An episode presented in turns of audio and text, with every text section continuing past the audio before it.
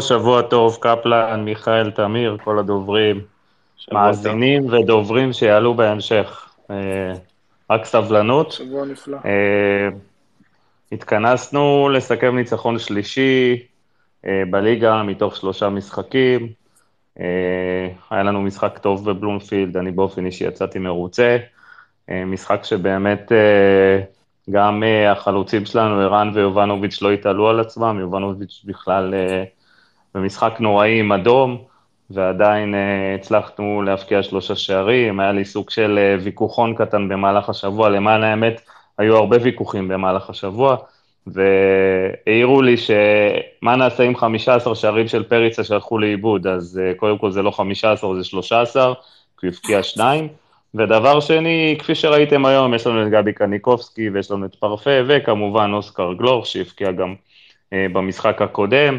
אז גם עם ערן זהבי אה, ביום אה, חלש וגם עם אה, יובנוביץ' ביום חלש, עדיין יש לנו כלים התקפים, יש לנו קבוצה טובה, נכון, משחק ההגנה לא היה מושלם היום, אבל אה, עדיף שמשחק ההגנה לא יהיה מושלם במשחק מול קריית שמונה, ולא בשבוע הבא נגד אשדוד או נגד מכבי חיפה. אז יש מקום לשיפור כמובן, אבל אה, בהחלט אה, משחק טוב. וממשיכים הלאה, פרימו, תתחיל, בבקשה, שבוע טוב. אהלן, שבוע טוב. טוב, הרמת לי להנחתה, אני, טוב לי להתחיל עם פריצה, רציתי להתחיל איתו, אני גם אמרתי לכם בשבוע שעבר, עוד לפני המשחק נגד uh, קריית שמונה, שמכה גדול, גדולה מאוד למכבי תל אביב. מכבי תל אביב לא יכולה להישאר עם יובנוביץ' ולא הייתי צריך את ההרחקה שלו היום להבין שכאשר המאמן מחליט לשחק עם שני חלוצים באופן קבע, הוא נשאר עם שניים בזה. אה, בהרכב ובסגל בכלל, ומכבי תל אביב מהרגע שפריצה עלה למטוס לבלגיה, הייתה צריכה לשים את כל הג'טונים שלה על מספר תשע. היא בחיים לא... אם יש לה יתרון ענק על יתר הקבוצות, עם כל הכבוד לפיירו, זה שני חלוצים מדהימים, שאחד מצוין מחליף את אחד מהם. הם לא יכולים להישאר ככה. אתה אומר, יש קניקובסקי, יש זה, תשמע, אה, בדקה 65 שני החלוצים של מכבי תל אביב נפלו מהרגליים. למה הם נפלו מהרגליים? כי זה איביץ'. זה עובדים כל הזמן, זה רצים לשטחים, זה לא שני חלוצים שעומדים, יגיע אליי, יגיע אליי, לא יגיע אליי, לא יגיע אליי, שני חלוצים שלא מפסיקים לעבוד, שניהם נפלו מהרגליים. ההרחקה של, אה, של אה, יובנוביץ' זה גם תסכול וגם אה, עייפות, זה הרחקה, תשמע, הוא יכול היה לגמור לו את הרגל, נתן לו מאחורה בגיד אכילס, זה היה מסוכן מאוד, זה אדום מוצדק. אבל כמו שאמרתי לך ב space שבוע שעבר, דבר ראשון, מכבי תל אביב חייבת תשע, זה לגבי הדבר הלא טוב, לגבי הדבר הטוב. אני, האמת, אה, שמעתי את איביץ' במסיבת עיתונאים, והוא בא קצת כועס, והוא דיבר על אה, משחק ההגנה, אז אה, אני, כשאני ראיתי את המשחק לא ראיתי משהו מיוחד, אולי הוא התכוון לשחקנים שלא עזרו לגלאזר, לבלמים, אני לא הבנתי למה הוא אומר שהוא לא הבין, אה, שהוא לא, לא היה מבסוט ממשחק ההגנה והוא צריך לשפר אותו. לא, משה, הוא אמר שהשחקנים לא קיימו את ההוראות שלו ומה שהוא ביקש מהם לעשות אחרי ניצחון 6-0. זה מה שהוא אמר בגדול. הוא, הוא התייחס גם להגנה, אבל תוכן הדברים שלו דיבר על זה שהשחקנים לא נשמעו להוראות שלו ועל זה הוא היה עצבני. כן, אז uh, אתם יודעים מי זה איביץ', מי שלא ממלא הוראות uh, משלם על זה ישר uh, ביוקר, אני לא יודע אם זה יהיה במשחק באשדוד, אבל לפי מה שהוא ניצח 3-1 ובא כועס, ואני מעדיף 1-0 לפעמים על 6-0, אז אני, אני ראיתי משהו אחר, אבל הוא מאמן, הוא בוודאי רואה את, את הדברים שהוא רוצה לראות, כי הוא גם היה איתם בחדר הלבשה uh, ואמר להם מה הוא צריך. תשמע, uh, אין סוד פה, אני לא, אף אחד מאיתנו לא בהלם ששתי הקבוצות הכי טובות בארץ עכשיו עם uh, תשע נקודות. Uh, אני חושב שמכבי תל אביב, uh, יש לה סגל אדיר, יש לה על כל שחקן שני תפקידים, יש לה איזה שמונה, תשעה קשרים שכל רגע יכולים להיכנס. מכבי תל אביב, אם לא תביא תשע נוסף, לדעתי תהיה בבעיה. זה דחוף מאוד למכבי תל אביב. אני לא יודע אם בהכרח תשע, אתה יכול להביא גם אה, קיצוני שיכול לשחק חלוץ. לא, לא, רק תשע. אני, אני אה, נגעתי בנקודה, מיכאל, רק תשע. יש למכבי היום שתי תשיעיות, על כל תפקיד יש להם חמישה-שישה שחקנים, הוא יכול לסדר אותם 25 שחקנים, אין לו מחליט... מה זה תשים? אתה יכול לשים את קניקובסקי וחוזה תשע ותגיד לי הם תשע. לא, אין לך בקבוצה שחקן לא. כזה. גם אם יוני יגיע, גם אם הוא ישים את חוזה, מי... אין תשע. תשע זה זהבי, יובנוביץ', פריצה. ברגע שאתה נוהג לשחק עם שלושה בלמים, שני שחקני כנף ושני שפיצים טובים מאוד, שכל הזמן חייבים להיות שני שפיצים טובים מאוד על המגרש, ברגע שהלך פריצה, שמים הכל בצד, הכל, הכל, הכל, ומתאבדים על חלוץ. אז אם קשה להביא מחו"ל, לשים כסף ליואב כץ להביא את תורג'מן, לשים כסף לשירצקי להביא את שבירו. לא חשוב, לליגה הזאת אתה חייב מחליפים ליובנוביץ' ו... והנה תיקח שבוע הבא, אם אין לך חלוץ, בוא ניתן לך דוגמה, אין לך חלוץ שבוע הבא, כי אחד מורחק, פותחים עם זהבי, עכשיו אנחנו מתעסקים בכדורגל, חלילה, אני לא מאחל לו, אחרי חצי שעה מתח שריר. מי ישחק תשע? כל מה שהוא יעשה זה לא תשע, זה, זה הכל דומה. ולכן אני אמרתי לכם בשבוע שעבר, לא הייתי צריך לחכות למשחק עם קריית שמונה, ישר, דחוף, איך שהוא עלה למטוס פריצה, להנחית פה מספר תשע, יש להם כמה ימים ישראלי, או פתאום לפגוע באיזה נס מישהו מחוץ לארץ שלא חתם בקבוצה, אבל זה התפקיד היחיד שחסר היום למכבי תל אביב, עם כל הכבוד לכולם.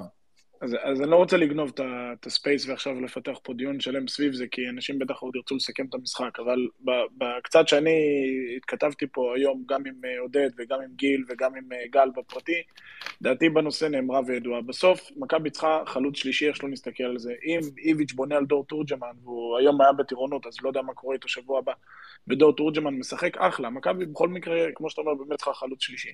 מה שהם פריצה היה ונגמר, אין מה לנתח את זה יותר, זה גם מיותר, הוא קיבל את ההחלטה שלו ומכבי בחר לשחרר אותו. מיכאל, אה, מיכאל, אנחנו נדבר על החלוץ בהמשך, גם רענן יצטרף, בבקשה תסכם את המשחק.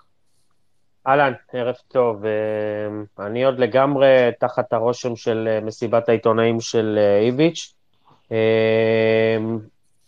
אני לא יודע אם ראו את זה במצלמות, אבל הוא גם ירד מאוד מאוד עצבני במחצית.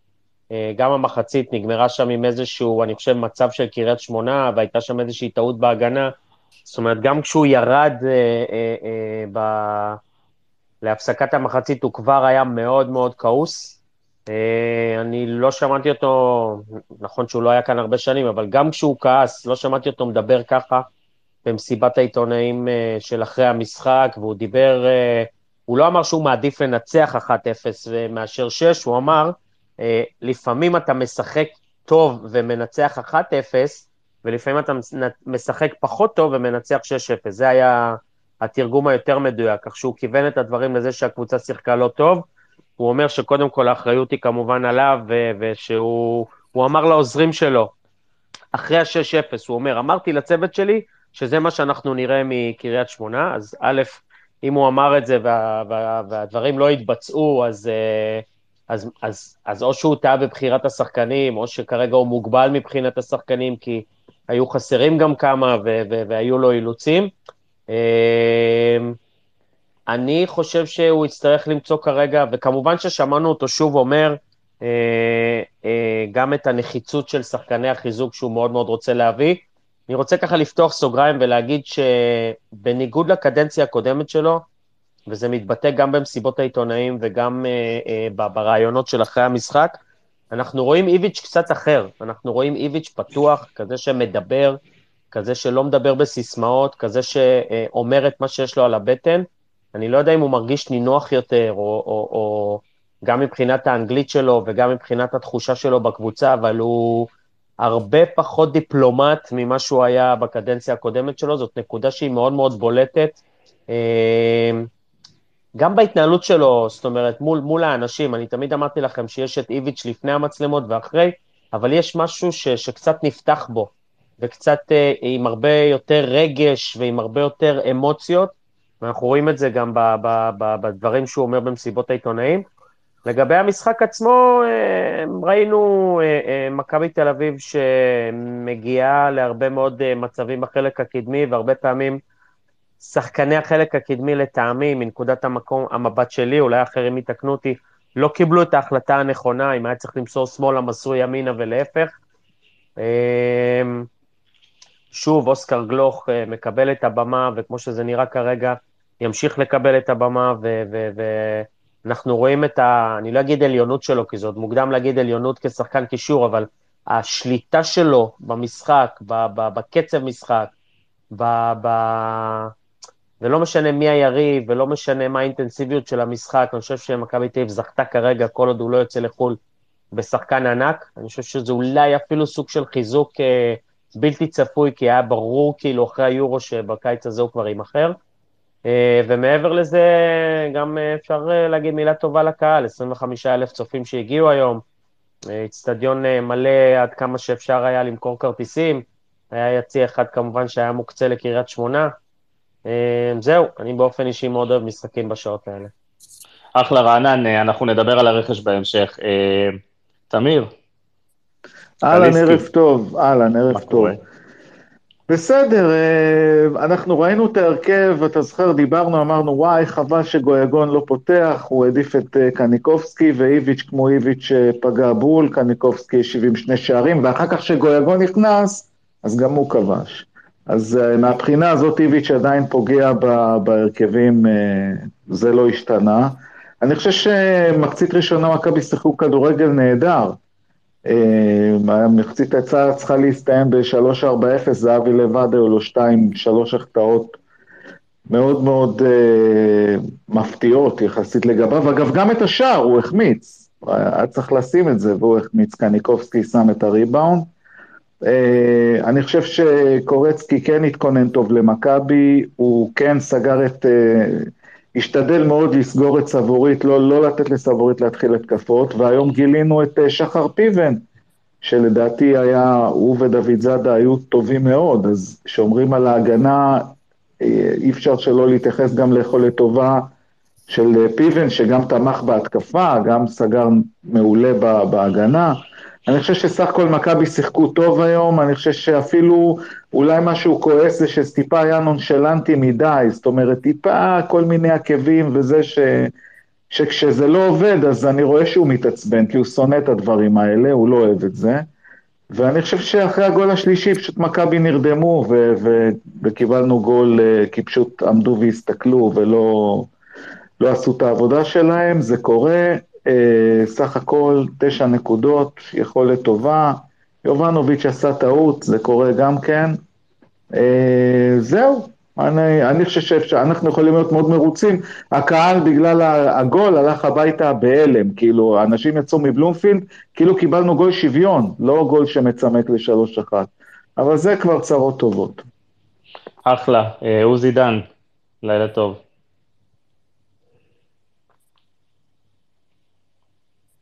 עוזי, אני קונה לאת עוזי ביום ראשון טלפון, די, אני לא יכול איתו, תמיד כשפונים אליו הטלפון סגור. מה? עוזי, מה עם הטלפון שלך? הוא על שקט? מה, מה קורה איתו? לא, כבר התרגלתי, אתה יודע, אתה שומע שאני ממתין. לא, לא הבנתי, לא הבנתי מה הבעיה. לא, לא, הכל בסדר, עוזי, הכל בסדר, הוא פשוט אומר שיש איזה דיליי קטן מרגע שאני פונה אליך עד שאתה עונה. לא, אני פותח זה, אני לא רוצה שיהיה רעש וכאילו... לא, לא, אתה בסדר, אתה בסדר, כבר התרגלתי, אתה רואה, המתנתי, הכל טוב, מה שלומך, עוזי? בסדר גמור.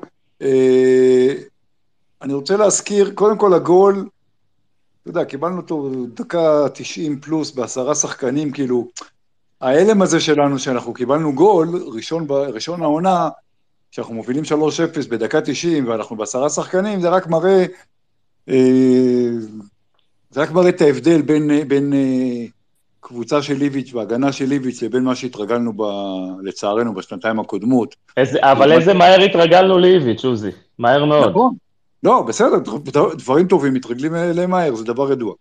אה, אני מסכים מאוד עם תמיר, המחצית הראשונה הייתה מצוינת, זאת אומרת, אה, זה היה יכול, אה, נכון שזה רק קריית שמונה, אבל, אבל זה היה יכול להיגמר ב, ביותר. אני רוצה להזכיר שמדברים על הגנה וכולי, שניר ביטון, שאולי השחקן הכי משמעותי במכבי היום, לא היה בסגל היום. אז זה בסדר, קריית שמונה ורוטציה והכול, ו... אז אה, זה גם, אה, זאת אומרת, זה הרכב, אה, יש לנו את הלוקסוס לשים את... הרי אם היריבה הייתה מכבי חיפה או באר שבע, אז ההרכב היה אחר. תשע מתשע, שלנו הלך קל, ונכון שלחיפה היו יריבות יותר קשות, כולל היום, אבל, אבל הלך להם יותר קשה.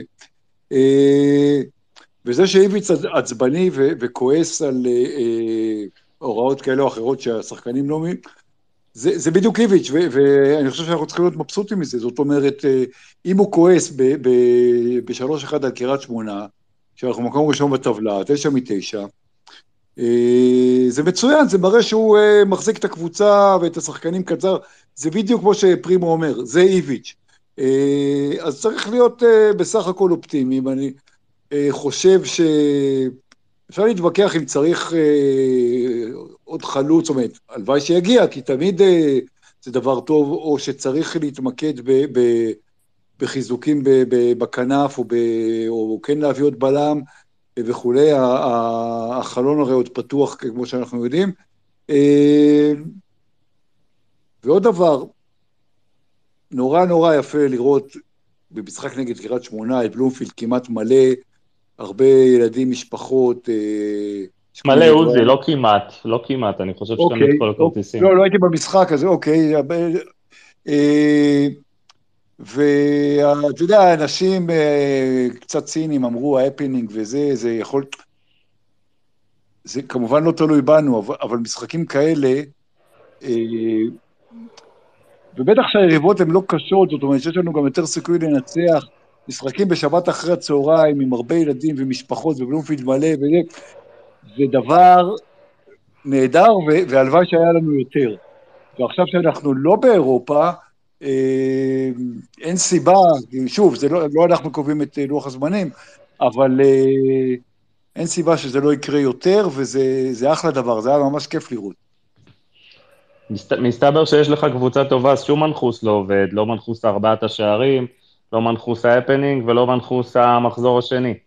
נכון, וגם uh, קבוצה טובה, מאמן טוב, uh, לגמרי, לגמרי. אחלה עוזי, תודה. Uh, טל, מה קורה? ערב מצוין. טוב, אני חושב שנגעו פה בהרבה דברים, אני אשתדל לגעת מהכיוון שלי. אה, אני קודם כל אסכים עם מה שרענן אמר, כאילו, אני, אם אני חושב שאיביץ' ירד עצבני במחצית, או לקראת סוף המשחק שהוא ירד פחות רגוע, אני חושב שמה שהקפיץ לו את הפיול הסופי זה היה השער שספגנו. וזה בעצם מקרין לכולנו, כמו שהמשיכו לדבר פה ביציאה מהמגרש, כולנו, לא, לא יודע אם כולנו, אבל חלק לא קטן מועדים, יצא עם פנים נפולות אה, על גול שקיבלנו. כאילו לא הפסדנו לא תיקו, לא שום דבר, קיבלנו גול. אז אה, לקחת הכל בפרופורציות, מבחינת איביץ', מן הסתם שלא יהיה פרופורציה, ומי שצריך לקבל בראש, יקבל בראש. אה, וזה טוב, זה טוב, כי זה יכניס את השחקנים לפרופורציות, זה יכניס את הקבוצה לפוקוס, כי יש לנו משחק די קשה בשבוע הבא. אה, לגבי המשחק עצמו, אני מהזווית שלי לפחות, איך שראיתי את הדברים, גבי נכנס פחות טוב למשחק. אה, גם גבי וגם שחר פיבן נכנסו פחות טוב למשחק, היו שם לא מעט עיבודים, המון שטויות שעשינו בחלק הקדמי, אה, ואז השער בעצם שחרר את הכל, מאז השער, כמה דקות לפני גבי היה הרבה הרבה הרבה יותר טוב. אה, מן הסתם גם מחצית שנייה, אם אני חשבתי רגע שאנחנו הולכים לאיבוד עם האמצע וקריית שמונה יוצאת קדימה, וצייצתי על זה שצריך להחליף את גבי וזה דור פרץ, אז פתאום גבי הגיע משום מקום עם מסירה של גלוך ועשה את ה-2-0. אה, סך הכל אני חושב שהיינו טובים להם, ברוב שלבי המשחק, קריית שמונה יריבה מן הסתם יותר טובה מחדרה ויותר טובה מריינה. אני, אם אני ארצה למקד, לתת את הפוקוס היום על שחקן מסוים, מבחינתי זה אופיר דוד זאדה. אנחנו לא ספרנו, לא ידענו, אמרנו נביא בלם, נביא מישהו לקו שמאל, נביא... אופיר משחק למעט 13 דקות לדעתי שהוא הפסיד מול, מול חדרה.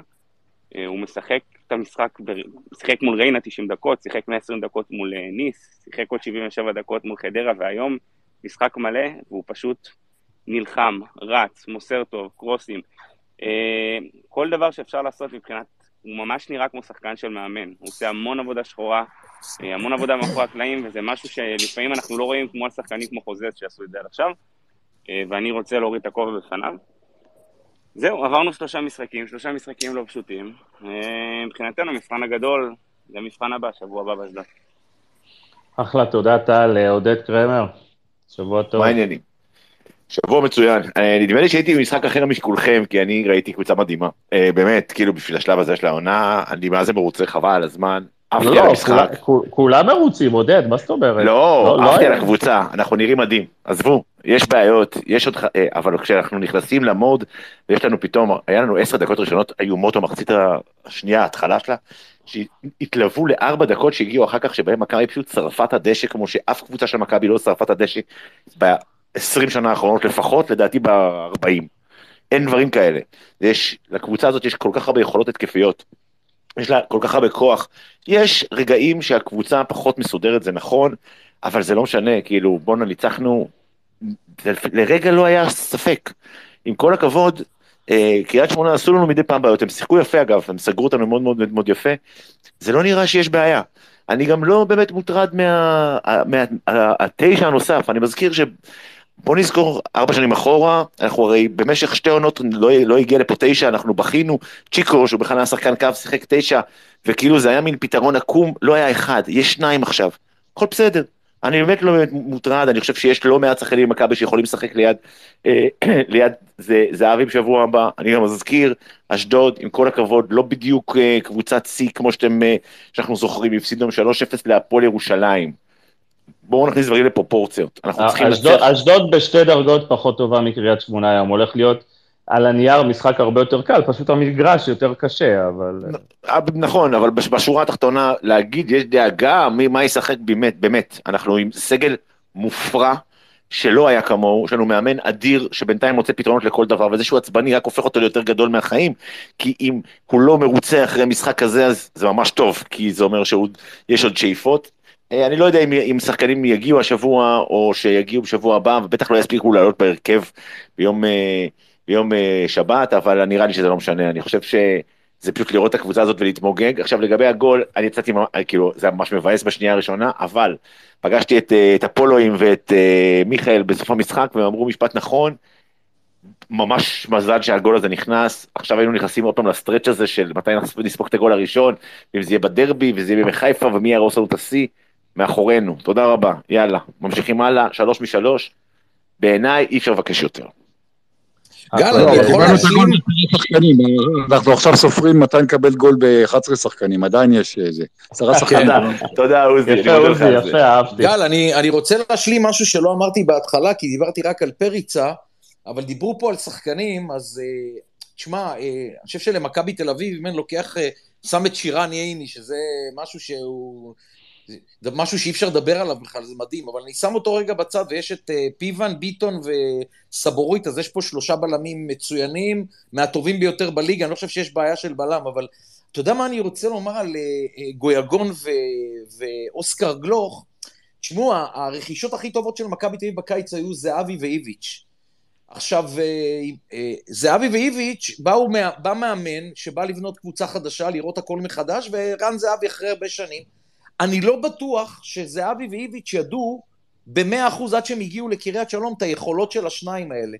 ואני אומר לכם, יש פה שניים שהם בעצם, באף קבוצה אין אחד כזה, יש פה שניים, והיום, אתה יודע, זה קל, אז קריית שמונה היו קצת שטחים, ראינו מה גויגון וגלוך יכולים לעשות על הכדור, במשחקים שקבוצות הסתגרו, במשחקים של מעברים, יש למכבי תל אביב את השני שחקנים, לדעתי בתפקיד שלהם, הטובים ביותר בארץ, ברכה ענקית למכבי תל אביב מה שיש לה. מדהים, פשוט מד- מדהים. מדויק פרימו, אני לא חושב שיש קבוצות בליגה שיש להם את השחקנים האלה. לא, תראה, אה, אני רוצה להגיד, אני רוצה להגיד שתראה, יש, יש את הערך המוסף לשחקנים כמו שרי, אצילי וחזיזה, שאי אפשר לקחת מהם את מה שהם עושים. הם באמת שחקנים טובים, והם חלק אה, מאוד מאוד גדול בצמרת של מכבי חיפה היום.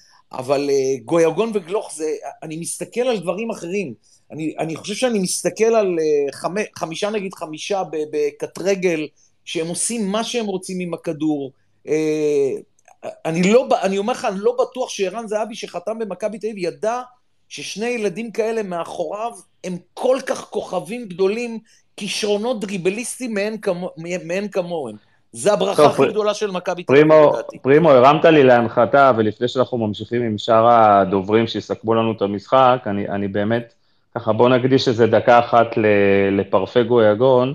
אה, צייצתי שבשנה שעברה, וגם דיברנו על זה פה ב space, מאוד מאוד חששנו, אה, נוכח, אתה יודע, ההתנהגות שלו והאדומים האלה וההתפרעויות שלו בנתניה, והוא היה מאוד עצבני, ואמרנו ש... עם, עם האופי הזה הוא לא יתאים למכבי, כאילו, זאת הסיבה אולי שברק לא רוצה אותו, ולמה הוא לא יכול להיות במכבי. וכשהתחילה העונה, אני, אני טענתי שפרפגו יגון זה, זה או אפס או אחד, או באמת שהוא ישתלב נפלא אצל איביץ' וילד טוב, או שבאמת זה יקרה מקרה אה, גררו 2, וקודם כל אני מאוד מאוד שמח, רואים ילד טוב על המגרש, באמת, בלי שום בעיות, מוש, ממושמע טקטית, יכולת יוצאת מן הכלל, אני מאוד שמח שהוא הבקיע את השער היום, ממש הפתעה, ממש אה, לטובה, גם מבחינת ההתנהגות, פרימו. אני לא חושב שזה הפתעה. קודם כל, עם כל הצניעות, אני חושב שדווקא עד היום מכבי נתניה, אה, שהביאה שלושה שחקנים אחרי ששיחקו בנתניה, אני מתחיל עם גלאזר שלא יהיו נעולים עליו, אז הוא חזר הקשר הכי טוב בארץ. לא, לא, נתניה, נתניה היא באמת, היא באמת בית ספר טוב, אני לא, פשוט, לא, עוד אני פעם, אומר, זה- לא, לא, לא ש- ספציפית לנתניה, אני אומר, היכולת, ההתנהגות שלו, וכולנו זוכרים את ההתנהגות בשנה שעברה, את האדומים וההתפרעויות.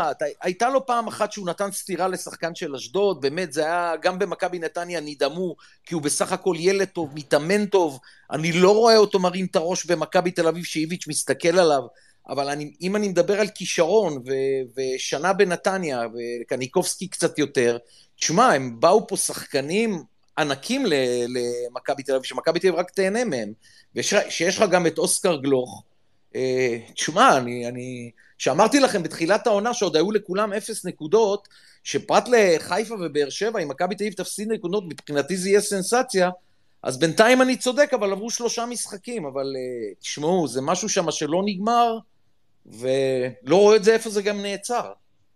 גל, גל, אני רוצה לענות לך דרך, אה, על, ה, על הנושא הזה של פרפה, דרך שאלה שדיברנו היום עם אה, קניקובסקי, על, ה, על זה שיש עומס של שחקנים בקישור והתחרות הזאת, וגבי בעצמו אמר בסינק שהוא נתן לנו בסוף המשחק, שהם ביניהם מדברים, השחקנים, והם, ולפחות קניקובסקי אומר, אתה יודע, יכול להיות שבחדר הלבשה הם הולכים אה, מכות אחד עם השני, למרות שאני לא מאמין, אבל הוא אומר שאנחנו מפרגנים מאוד אחד לשני, ומעודדים אחד את השני, ושמחים אחד בשביל השני, כי אנחנו יודעים שכל אחד יכול לעלות בכל שבוע בהרכב, ויכול למצוא את עצמו על הספסל.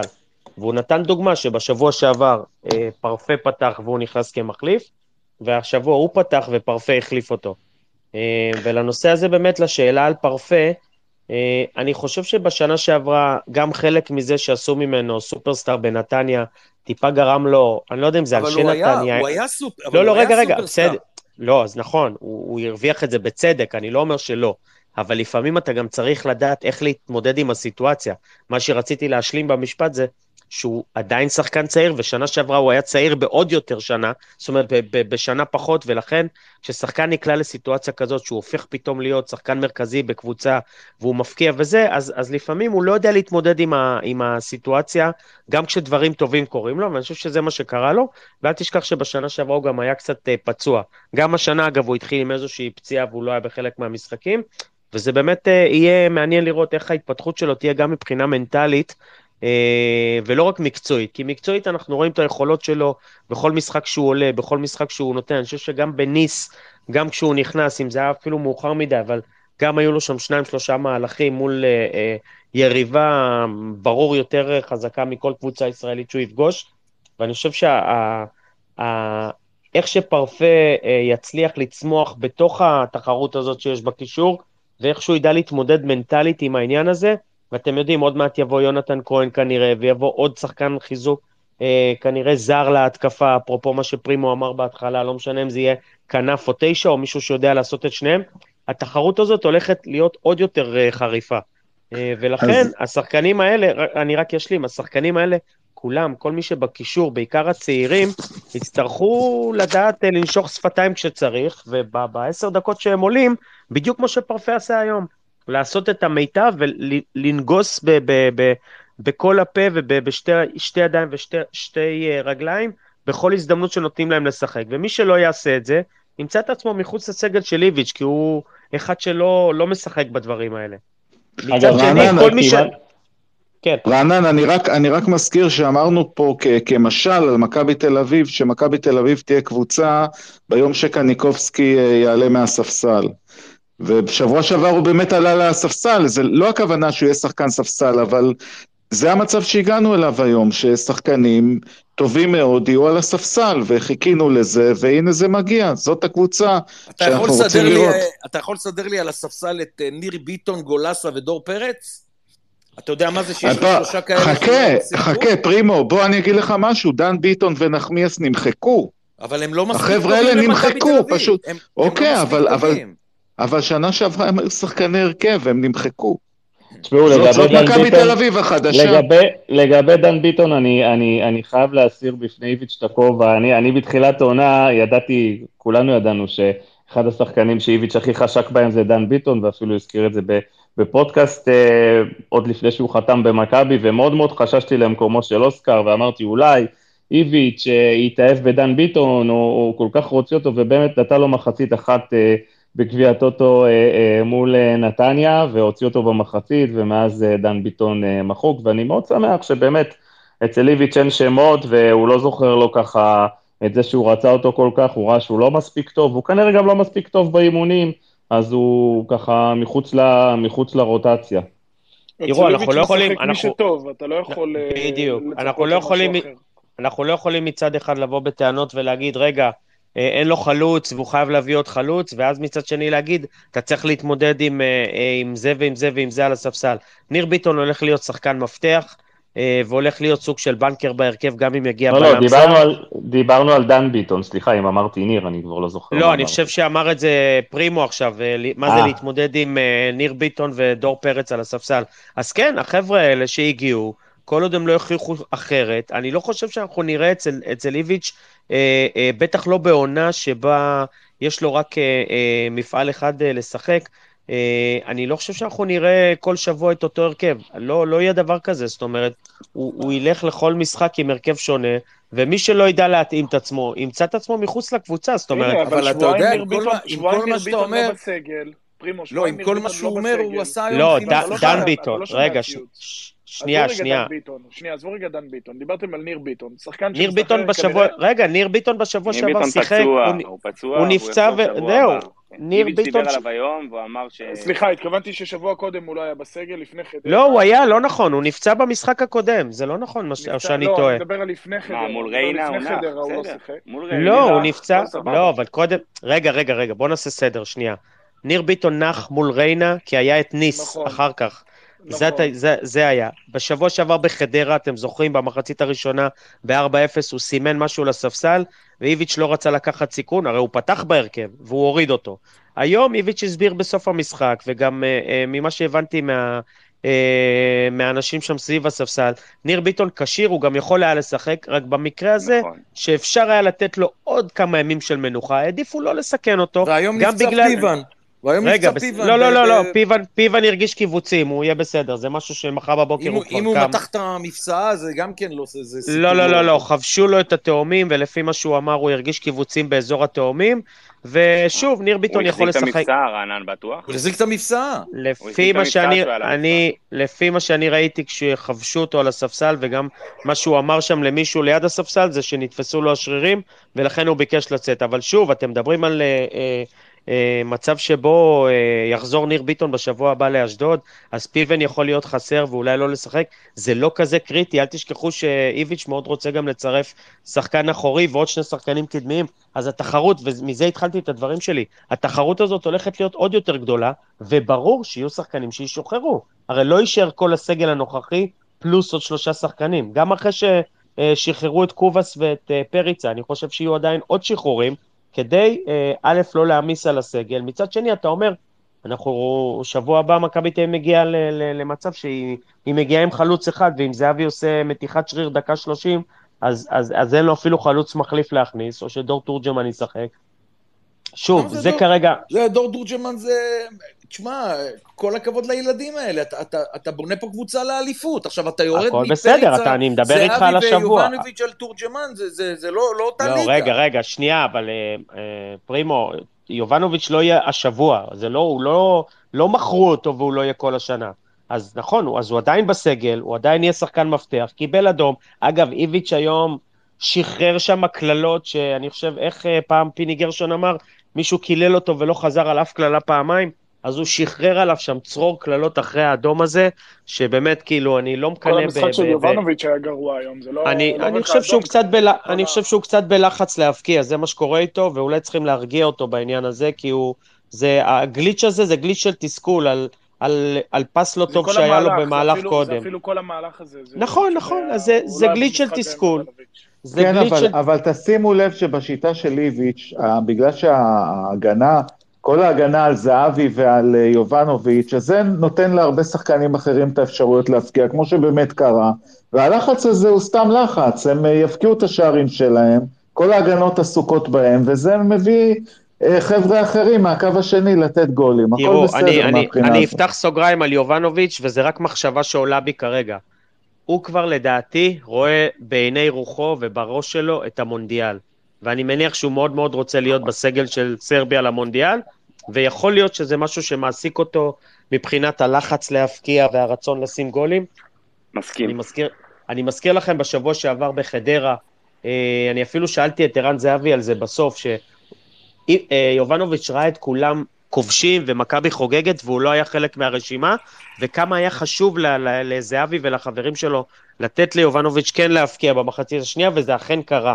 יש לפעמים אה, אה, ששחקנים, ואל תשכחו שיובנוביץ' הוא שחקן צעיר, שחקן מצוין, אבל עדיין צעיר, וכנראה שגם ההתמודדות המנטלית שלו היא חלק מהעניין, ומכבי תל אביב יצטרכו לתת על זה את הדעת, ויכול להיות אפילו שהשבוע הזה שהוא עכשיו יישב בחוץ, קצת אה, אה, נקרא לזה ינקה לו את הראש ויאוורר אותו מבחינת הלחץ, כי ניכר מאוד שהוא נראה לחוץ על המגרש, וזה גם מתבטא בפעולות שלו. טוב, רענן, תודה. אה, מיכאל לויט, יאללה, סכם. אז, אז אני אנסה לגעת בדברים קצת שלא נגעו, ב, לא נגעו בהם היום. אתה פרסמת סקר גל לפני הספייס ושאלת מי השחקן המצטיין ונתת שם את פיבן כ, כאופציה. אה, כן, אז בוא, אז בוא נגיד שברוב, אז בוא נגיד שברוב קולות זה גבי קניקובסקי, זה כן. 67 אחוזים, אה, פיבן. ואופיר אופיר דוד זאדה ככה דשדשו להם ככה מאחורה עם 14 אחוז, אבל אפשר להבין כן. למה גבי הוא השחקן המצטיין. אז, אז, אז לא מפתיע באמת שקניקובסקי אה, נבחר, אבל אני דווקא רוצה רגע להתמקד בפיבן, ואני שנייה רגע אסביר את זה דרך קניקובסקי. קודם כל, מה קניקובסקי יודע לתת למכבי, זה כבר כולנו מבינים ויודעים. הוא שחקן מדהים, ואיפה שלא תשים אותו בקישור, אפילו אם תשים אותו בתור חלוץ, הוא כנראה יפתיע אותך. כי יש, יש בו משהו כנראה מיוחד, הוא פשוט סוס עבודה, הוא, הוא מסוג השחקנים האלה שמה שלא תעשה איתם, הוא בסוף ידע לתת את התפוקה שלו, גם אם זה לא העמדה הטבעית שלו. ושחר פיבן, במשחק היום במכבי, אז נכון, זה קריית שמונה, זה לא היריבה הכי קשה שמכבי תל אביב צריכה לעבור. אבל אה, שחר פיבן היום במשחק מוביל, אה, אה, הוא משתווה, סליחה, לגייגון ולדוידזאדה ברמת הכדרורים עם 4 מ-5, אה, גלוך עשה את זה 4 מ-8, מוביל במאבקים, 11 חילוצי כדור. זאת אומרת, שחר פיבן אחרי עונה לא פשוטה שהוא, שהוא חווה תחת אה, פטריק ואן לוון, אה, וגם היה פצוע ברוב העונה שעברה, עם כל מיני תפקודים הזויים של קשר אחורי ו- ומגן ימני, כנראה שלא היה, לא, לא היה הרבה אופציות אחרות לתת לו, אבל לא היה מישהו אחר, סליחה, שייכנס, אבל בסוף שחר פיבן בא לעמדה הטבעית שלו. אתה קולט שיש בלם במכבי, שירן יני בגיל 35, כשהוא יצא לפנסיה והוא יחליט שהוא פורש מכדורגל, בין אם זה יהיה בגיל 40 או בגיל 37, כל עוד שחר פיבן במכבי, אתה יכול להיות רגוע. וזה שמכבי מגדלת מסורת של בלמים ברמה הזאת לליגה הישראלית, דעתי זה מדהים בעיניי. אז נכון, קניקובסקי היה במשחק מדהים, אבל אני במשחק הזה לוקח את שחר פיבן. אני גם מזכיר שבעונה הראשונה של איביץ', מי שלקח את האליפות היו ברוב המשחקים שחר פיבן וייני. אז זה, זה רגע לגבי ההגנה. אם אני מסתכל רגע התקפית, ואני רוצה להתחבר למה שעודד אמר, אני חושב ש... וזה אגב מה שנמרודי גם אמר ב space שבוע שעבר, אין לנו על מה להתנצל. מכבי תל אביב באה, צריכה 90 דקות לנצח, וזה מה שהיא עושה, אנחנו לא צריכים לבקש סליחה מאף אחד, הקבוצה שלנו היום נראית הכי טוב בליגה. זה שחיפה עשו 2-1 מול באר שבע בעשרה שחקנים והתבחבשו עם סכנין, זה לא, לא בעיה שלנו בכלל, זה לא מעניין. לא מעניין אותי גם מה עושה שער הליגה, מעניין אותי הקבוצה, והקבוצה שלי היום נראית קבוצה מדהימה. מכבי תל אביב עולה ל-90 דקות עם עשרה שחקנים שכולם היו פה שנה שעברה, ההבדל היחיד זה זהבי, וזו נראית קבוצה אחרת לגמרי. יש כדורגל שוטף, יש כדורגל התקפי, שזה משהו שדיברתי עליו כבר כמה פעמים. אני לא רגיל לראות מאיביץ' כדורגל התקפי. איביץ' בשנתיים שלו במכבי, הכדורגל היה מאוד טקטי, מאוד סיזיפי. קבוצות אמנם הקיאו דם, ועדיין היא כנראה הקיאו דם נגדנו, אבל כדורגל התקפי לא באמת היה. היו גם הרבה פחות כלים התקפיים, אם נסתכל על אצילי ודור מיכה עם, עם יונתן כהן, אבל בהתקפה היה לך את אופואדו ושוינפלד ושכטר, ופתאום עכשיו אתה רואה כמה באמת כלים התקפיים יש לך. אני, אני לא מבין, אבל מיכאל, מה זה כדורגל התקפי? אני לא שמעתי על קבוצה שהיא לא התקפית והיא זוכה בשתי אליפויות. זה לא, לא אף אחד לא מסביר אני, לי את העניין מדבר, הזה. אני, אני אסביר, אז אני אסביר. הכדורגל של איביץ' בשנתיים הראשונות היה כדורגל מאוד מאוד טקטי. מכבי תל אביב לא באה לפרק אף קבוצה. לא חושב שהיא עשתה יותר, המשחק היחיד נראה לי שהיא כבשה ארבעה שערים היה ב-4-3 במכבי חיפה, עם איך שהוא התפתח. אבל מעבר לזה רוב המשחקים היו מאוד טקטיים. אגב, גם סוזה שיחק ככה, סוזה שיחק מאוד התקפי. אבל בסוף התוצאות של סוזה, כשהוא היה עושה 2-0 דקה 20, הוא היה סוגר את המשחק, היה הולך לישון. מכבי תל אביב שיחקה כדורגל התקפי נגיד, שנייה טל, מכבי תל אביב שיחקה כדורגל התקפי בתקופה של בוס. בתקופה של בוס באמת ראית שמכבי תל אביב קוטשת את היריבה שלה. 3-4-0, משחקת עול עתק, כדורגל הולנדי של... ולא עשתה אליפות. ולא עשתה אליפות, נכון. עכשיו, אגב, זה היה כדורגל מאוד אטרקטיבי, כאילו, הכדורגל בתקופה של בוס היה לדעתי מהטובים של מכבי היום, וזה לא הספיק לאליפות. בסוף מכבי תל אביב של איביץ', אתה רואה, אתה, אתה מקבל מאמן שכבר היה פה, אתה חושב שאתה יודע מה אתה תקבל, אתה מקבל מאמן שונה לגמרי, ואני חושב שזה נקודת ה... זה, זה האור, כאילו, מאיביץ', איך שאני רואה אותו מהשלושה משחקים האלה, אם נמשיך ככה לאורך העונה, לדעתי למכבי תל אביב תהיה עונה קסומה, נראה איך היא תסתיים במאי, אבל בסוף, אם הכדורגל יימשך ככה, זה תענוג. אתה יושב ביציע, אתה, אתה גם רואה היום הילדים האלה שבאו, הם באים לראות כדורגל כזה שמח, כדורגל כזה כיפי, הם ירצו לבוא עוד פעם. זה, זה בסוף מה שמביא קהל. אז זה בנקודה הזאת. הנקודה האחרונה, דיברתם על פריצה בהתחלה, אז אני אתן רק נגיעה קטנה, ואחרי זה גל, אם ירצה לפתח את זה לדיון, אבל תראה, מישהו פעם אמר לי, אצלנו בעולם המכירות, הרבה פעמים אתה אומר את זה, אם אתה רוצה נאמנות, תקנה כלב. אז זה נאמנות בכדורגל, בסדר? כנראה שאפילו ערן זהבי, עם כל הגדולה שלו למכבי תל אביב, בסוף אם יבוא מישהו על השולחן וישים לו יותר כסף בליגה, אולי ימצא את עצמו בקבוצה אחרת, אני לא יודע. אבל פריצה עשה מה שעשה, וזה בסדר, וזה זכותו, ואין לנו לבוא בטענות לא ליצחקי, ויש לנו טענות לפריצה, אבל כאילו בסוף זה הכדורגל וזה מה יש. בא מישהו, יצא לך יותר כסף, אתה רוצה ללכת, כנראה שהחוקים בעדך, למרות שהם לא... מיכאל, מיכאל, אנ- מיכאל, אנחנו באמת לא רוצים לחזור לעניין פריצה, תודה לא בינתיים, אחרי זה לא נחזור. אז אחרי זה נחזור שנייה. לעניין גל, אני שנייה רק, הרכש. תן לי שנייה כן. רק להגיד משהו. אני רק רוצה לציין, הבייס אה, אה, לא, של איביץ' לא השתנה. אנחנו חייבים להבין, מדובר באותו כדורגל טקטי, מדובר בהמון דברים שהם דומים לקדנציה הראשונה שלו. הדבר היחידי, או לא היחידי, מספר דברים שהשתנו, זה הסגל שלו והיכולת שלו להשתמש בשחקנים. זאת אומרת, הוא לא יכול לשחק היום את ה-4-3-3 המוכר והידוע שלו מפעם. והדבר השני זה שלא היה לו בקדנציה הקודמת, וציינת את זה, שני שחקנים מוכשרים, כמו קרפק, כמו אוסקר, ועוד כמה חבר'ה במרכז המגרש שיכלו לשחק את אותו כדורגל אה, שאנחנו משחקים אותו היום, שהוא הרבה יותר מהנה לעין, מאשר מה שהיה לו בקדנציה הראשונה, שהוא הפך את השחקנים להרבה יותר אה, אה, פועלים שחורים ועובדים, עם אצילי בכנפיים ואופדו וכל מי שהיה אז, שזה השוני. אבל הכדורגל שלנו, שאף אחד לא יטעה, גם היום הוא מאוד טקטי, מאוד ממושמע, ושחקנים צריכים לעבוד שהוא ולתת ממושמע המון עבודה. זה לא, זה לא אומר, שהוא, זה לא אומר שהוא, שהוא לא שונה מהכדורגל שהיה פה בעבר. ה base הוא אותו base. את הכלים. בסדר, אבל עכשיו יש לך כלים לשחק הרבה יותר התקפי. הדבר, הדבר האחרון גל שרציתי להגיד, בנושא של פריצה זה לא פריצה, זה פשוט שבוע הבא לאשדוד. אנחנו כנראה נצטרך לראות את איביץ' מכין כמה תוכניות, אם זהבי לא יכול לעשות 90 דקות או אם משהו יתפתח. אני לא שולל שאנחנו נראה את איביץ', אולי מנסה לשחק עם תשע מדומה, די דומה לאיך שסיטי שיחקה עד עכשיו בלי אהלן, שהוא לא באמת היה חלוץ מקדימה.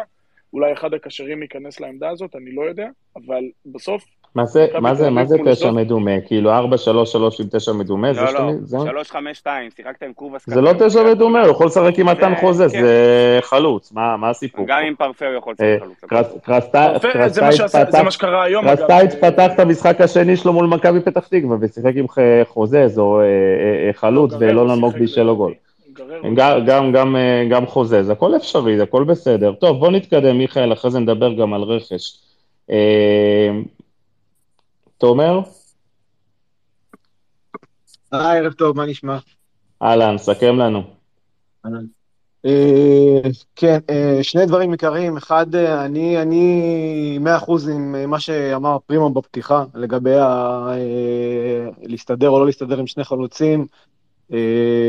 אתם מדברים פה על פתרונות ויש שחקנים שכובשים, הכל טוב ויפה, אבל עדיין, במיוחד עכשיו שאיביץ' משחק עם שני חלוצים, חבר'ה, אי אפשר להתבסס עליהם, ואם הוא מחזיק מדור תורג'מן, אז סבבה, צריך להשתמש בו, ואם לא, אז אני חושב שכן צריך להביא מישהו, כי, כי, כי זה, זה פעם הרחקה, וזה פעם פציעה, וזה פעם אה, אה, עייפות, וזה פעם אה, יום שלא הולך טוב, כמו, ש, כמו שקרה היום. דרך אגב, אני אה, הסתכלתי, עקבתי טוב טוב אחרי ערן, אני אגיד פה אולי משהו שהוא קצת אה, כפירה, לא יודע מה. א', אה, הוא עוד פחות מהיר מבעבר, שזה מן הסתם טבעי, והוא גם, אה, ראיתם שמדקה, אני לא יודע, איזה דקה 60 כבר, הוא כבר לא היה לו אוויר, והפעולות שלו לא היו חדות בגלל זה. אה, אז להסתמך עליו, על אה, יובנוביץ' בלבד, לדעתי זה מעט מדי. אז בעניין הזה אני כן חושב שצריך עוד מישהו. לגבי משחק ההגנה שדיברתם, שאיביץ' לא היה מרוצה, דיברתם על שער שהוא בעצם היה רק שער מצמק בסוף, ואנשים יצאו מבואסים. רוצה להזכיר לכם שנדמה לי שזה היה ב-1-0, אה, דניאל פרץ הוציא גול, עצר באחד על אחד גול בטוח, גול בטוח היינו יכולים להסתבך בקלות מהדבר הזה. אז אה, אני חושב שיש לאיביץ' אה, מה, מה להתלונן ומה לתקן. כמובן, כמובן שסומכים עליו שהוא יעשה את זה. וזהו, ואמרתם, ולגבי שבוע הבא, לגבי אשדוד, אמרתם שהיא אה, פחות טובה משנים קודמות, או... תשמע, קבוצה שמפסידה להפועל ירושלים 3-0 היא לא טובה. אבל מנצח את באר שבע 2-1. ניצחו את באר שבע ובאר שבע. אבל היו- שבאר שבע גם לא טובה. היו, מאוד לא טובים נגד באר שבע. אני, אני ראיתי את כל לא- המשחק. אשדוד לא הייתה טובה נגד באר שבע, נקודה גם באר. שבע לא טובה, מסכים, עזבו, אתם מדברים על באר שבע. באר שבע לא טובה, זה לא חשוב מה שאתם אומרים, באר שבע לא טובה. אשדוד לא ניצחה לא בסמי עופר ולא בבלומפילד. אתם מדברים פה כל הזמן על סגלים, לאשדוד אין סגל לשחק שני משחקים, זה לא מצדיק את ההפסד, אבל אין לה נכון. סגל לשחק שלושה משחקים בשבוע, אין נכון, להם. רענן, אבל יש- אבל יש לה מאמן שכן יודע להכין אה, תוכניות ולהכין הפתעות, וזה... תוכניות זה והפתעות זה יפה, במיוחד תוכניות והפתעות זה יפה. במיוחד במגרש, ה- אה, איך, איך, איך, איך, איך, איך, יש מילה אחת שמגדירה את המשחקים אה, במגרש באשדוד, אה, שעיתונות הספורט משתמשת בשנים. איזה מילה, פרימו? מוקש. אה. אוקיי, כן. מוקש, כן, זה, זה מבחינתי לא, המגרש אני-. אני להפך, אני לא אני זוכר אי מחזק- פעם משחק שמכבי ניצחו ככה ב- ב- ב- בכיף, בקלות, תמיד זה 1-0 כזה עם כאבי בטן. אז אה, גם אם היא לא הכי אשדוד זה חזקה, לא מגרש חזקה- שמאיר לנו פנים בדרך כלל. לא, לא, אני- לא. תומר, מה שאני רציתי להגיד זה שאני כן מחזק אותך, זה כן הולך להיות משחק קשה למכבי תל אביב, אם היא לא תבוא מוכנה אליו, גם בגלל הסגל של מכבי תל אביב, החיסרון של יובנוביץ', וגם כי אשדוד היא לא כזאת חלשה כמו שהיא הייתה נראית היום, וגם לא הרשימה מול באר שבע, אבל עדיין אין להם את הסגל, אין להם את הכלים לעשות שני משחקים תוך אה, ארבעה ימים ושלושה משחקים תוך שבוע. וואלה, רענן, הם- אנחנו מדברים פה כל הספייס על מפלצת כדורגל שהולכת לטרוף את כל הליגה, להתמודד מהמם. עם מכבי חיפה על האליפות, ופתאום יש לי מוקשים באשדוד, בקריית שמונה, חבר'ה, אתם, אתם לא בעניינים, סליחה, אתם לא, אתה לא מבין את אבל- הפערים אפילו. אז- לא, אז- יש פער. יש פערים, פרימו, אתה... זה- זה אומר פרימו, שהניצחון אתה- מובטח אתה- אני לנו, אחזיר זה אותך- לא... אני אחזיר אותך לעונה שמכבי שיחקה בליגת האלופות, ו... לא, לא צריך ללכת כל... רגע, רגע, לך, מיכאל, לא צריך... לך פה שבועיים אחורה על ניס נגד מכבי. מכבי מנצחת את ניס שגדולה ממנה בבית, שמהווה לה סוג של מוק... אין מה לעשות. חבר'ה, כל משחק גם הוא בשנה משחק שעב- 90 דקות. לא, לא, גם בשנה לא שעברה אותו דבר, מכבי כן. חיפה הגדולה, מכבי חיפה הגדולה איבדה נקודות מול נוף הגליל. ותיקו מול הפועל נכון. ירושלים. חבר'ה, זה דברים שקורים, אין פה, זה לא סיטי נגד, אה, לא יודע מה, קריסטל לא, פלאס. אני מדבר, אני על משהו אחר. אני מדבר שיש גם סיטי. מגרשים, יש מגרשים קבועים שמכבי תל אביב מתקשה בהם. קריית שמונה בחוץ, זה מגרש שהיא מתקשה בו. אה, אשדוד זה מגרש שמתקשים בו. אין מה לעשות, יש, יש מגרשים שקשה לך להביא בהם ניצחון. מיכאל, מיכאל, מיכאל, רענן, מכבי, סיטי היום סליחה חברים, סליחה. סליחה, תפסיקו עם המכבי תל אביב מתקשה. שבעה משחקים אחרונים באשדוד הפסדנו רק אחד, ניצחנו שישה, תתקדמו. אה, בואו נכון, נתקדם. אבל כל ניצחון שם נכון, בואו גל, נתקדם, כן, בסדר, אתה יודע, זה אגדות, זה אגדות, לא, לא, בסדר. לא, לא, לא, זה לא אגדות, גל, כמעט תמיד זה בהפרש של גול אחד, ואתה יודע, כזה... מה זה משנה? מה זה הפרש של גול אחד? בסוף אתה סופר שלוש נקודות. זה אומר אז שהתקשינו, זה מה אז. רגע, רגע, רגע, אני נותן לך סטטיסטיקה, אתה יודע, בסוף הסטטיסטיקה לא משקרת. שבעה משחקים אחרונים, ניצחת שישה, שישה מהם, הפסדת אחד, אז עם כל הכבוד, אתה- אתם... גל, אני אשאל את זה אחרת. איפה אתה יותר רגוע, בסמי עופר או באשדוד? מיכאל, די. אל- תדע, אתה יודע. כלל- בסדר, אז זה... הכל, בסדר, בסופו של דבר משחקות שתי קבוצות על אותו מגרש, הכל בסדר, שיש לך קבוצה טובה. היא תנצח בכל מגרש, גם איביץ' ניצח בכל מגרש, הכל בסדר, כאילו לא צריך. לעשות באשדוד יותר ממה שהם, מהמגרש. לא. לא, לא יותר. ה- ה- הפירוש של המילה מוקש זה לא אומר שאנחנו הולכים להפסיד שם, זה אומר שהולך להיות שם קשה. זה כל הסיפור. בסדר, בסדר, כן, ויהיה שם קשה, לא יהיה שם פשוט. בואו נתקדם למיכאל דהן, אחרון חביב. לפני שאני פונה לתום. ערב טוב. מה שלומכם? מעולה. אני חושב שקודם כל חבל שאתם מבזבזים אנרגיה כל הזמן בהשוואות של איביץ' של הקדנציה הקודמת, כי אנחנו מפספסים כל כך הרבה דברים בקבוצה של עכשיו. איביץ' חזר לדעתי מאמן מאוד שונה, גם באיך שהוא מנהל את הסגל, ויש לנו סגל עם כוכבים עם הקביעה שהוא קיבל ברוטפורד, וגם בגישה שלו למשחק. אה, לעשות את ההשוואות, אני חושב שזה לא יהיה נכון, גם בגלל שהסגלים הם שונים בצורה מאוד מאוד אה, חריגה. המשחק היום והתבניות והאיכות שיש למכבי לשבור קבוצות שעושות בונקר, שבסוף זה 90% מה, מהליגה, וזו הבעיה הכי גדולה, היא, יש לנו את הכלים הכי חזקים שאני זוכר אי פעם במכבי. שני חלוצים מטורפים שיכולים להפגיע בנגיעה, שעושים תנועה בלתי פוסקת למעלה למטה, פלוס קישור, ששימו לב, שלושת הגולים שלנו הגיעו מ- מהקשרים שמצטרפים, שמאוד קשה להתגונן אה, לבלמים, אה, לשני קשרים שמצטרפים ויודעים בדיוק איך להצטרף כמו גבי, אוסקר ו... ופרפה, ואתם אמרתם שאיש המשחק שלכם אה, הוא גבי עם שני שערים מאוד מאוד קשה אה, אה, להתווכח על זה, אבל אני רוצים, רוצה לשים את הפוקוס על סבורית. הנריק סבורית, מה שהוא עושה בתור בלם כנף שמאל, ואיך שהוא שובר כל פעם את הלחץ, ואיך שהוא שובר את קו הקישור של היריבה בשלושת המשחקים האחרונים, זה פשוט אומנות. יש לו לדעתי בשלושה המשחקים האלה מעל עשר מסירות מפתח, אצלו שער, יש לו היום אוקי אסיסט, כדור שהוא נתן לאוסקר, ש... שבסוף הסתיים בבישול לגול.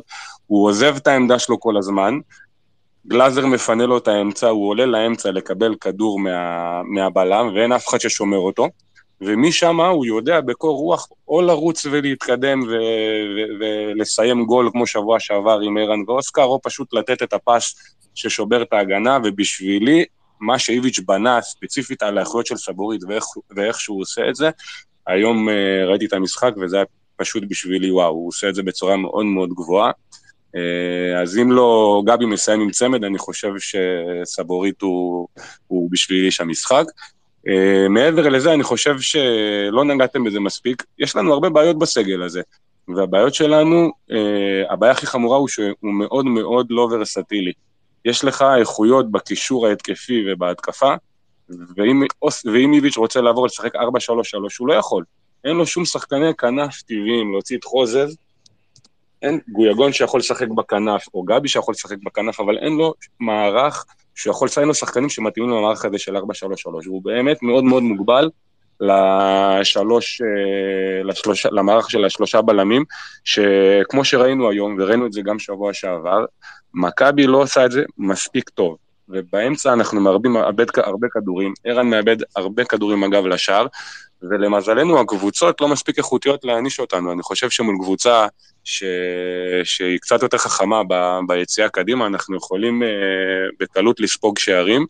הכנפיים שלנו לא, לא מספיק טובים, לא מספיק לוחצים גבוה, ו... ו... ולא סתם איביץ' יצא עצבני uh, מסוף המשחק הזה, כי מאוד מאוד בקלות אנחנו מאבדים כדורים באמצע. ו... וזה הבעיה הכי גדולה שלנו, נכון לעכשיו, דעתי, הוורסטיליות של המערך הזה. כי בלמים בליגה שלנו, שוב, את, ה... את הליגה לוקחים באליפות, כמו חיפה שנה שעברה, או, או לפני שנתיים, שלקחו את האליפויות בלי לנצח את מכבי, אם להפסיד אה, אה, להפועל באר שבע גם בחצי או, או, או יותר מהמשחקים, ובסוף הם לקחו את האליפות. הסגל הזה יכול לדרוס 90% מהקבוצות של הבונק, שמתבנקרות בליגה, ו, וזה מספיק. בלם מול מי? אתה 90% עם, ה, עם הכדור ב, אה, ב, במהלך המשחק. מול מי אתה צריך בלם שיותר טוב משחר פיבן ו, וייני ו, וניר ביטון? מול איתמר שבירו, מול מי? מול שני משחקים בסך הכל. מול מכבי חיפה ומול הפועל באר שבע. חבל לבזבז על זה את, ה, את האנרגיה ואת הכסף, ויותר חשוב, להביא שני שחקני כנף שיכולים לשחק גם במערך של 4-3-3, גם במערך של uh, שני ווינגרים שיוכלו לתת קרוסים הרבה יותר טובים לרחבה, כי בסוף דוד זאדה, עם כמה שאני אוהב אותו, ובאמת שהוא נותן משחקים יציבים וטובים, הוא לא יודע להכניס כדורים לעומק, הוא לא יודע להכניס קרוסים טובים לרחבה, וזה הורג אותנו. אותו דבר קנדיל ואותו דבר ג'רלדש.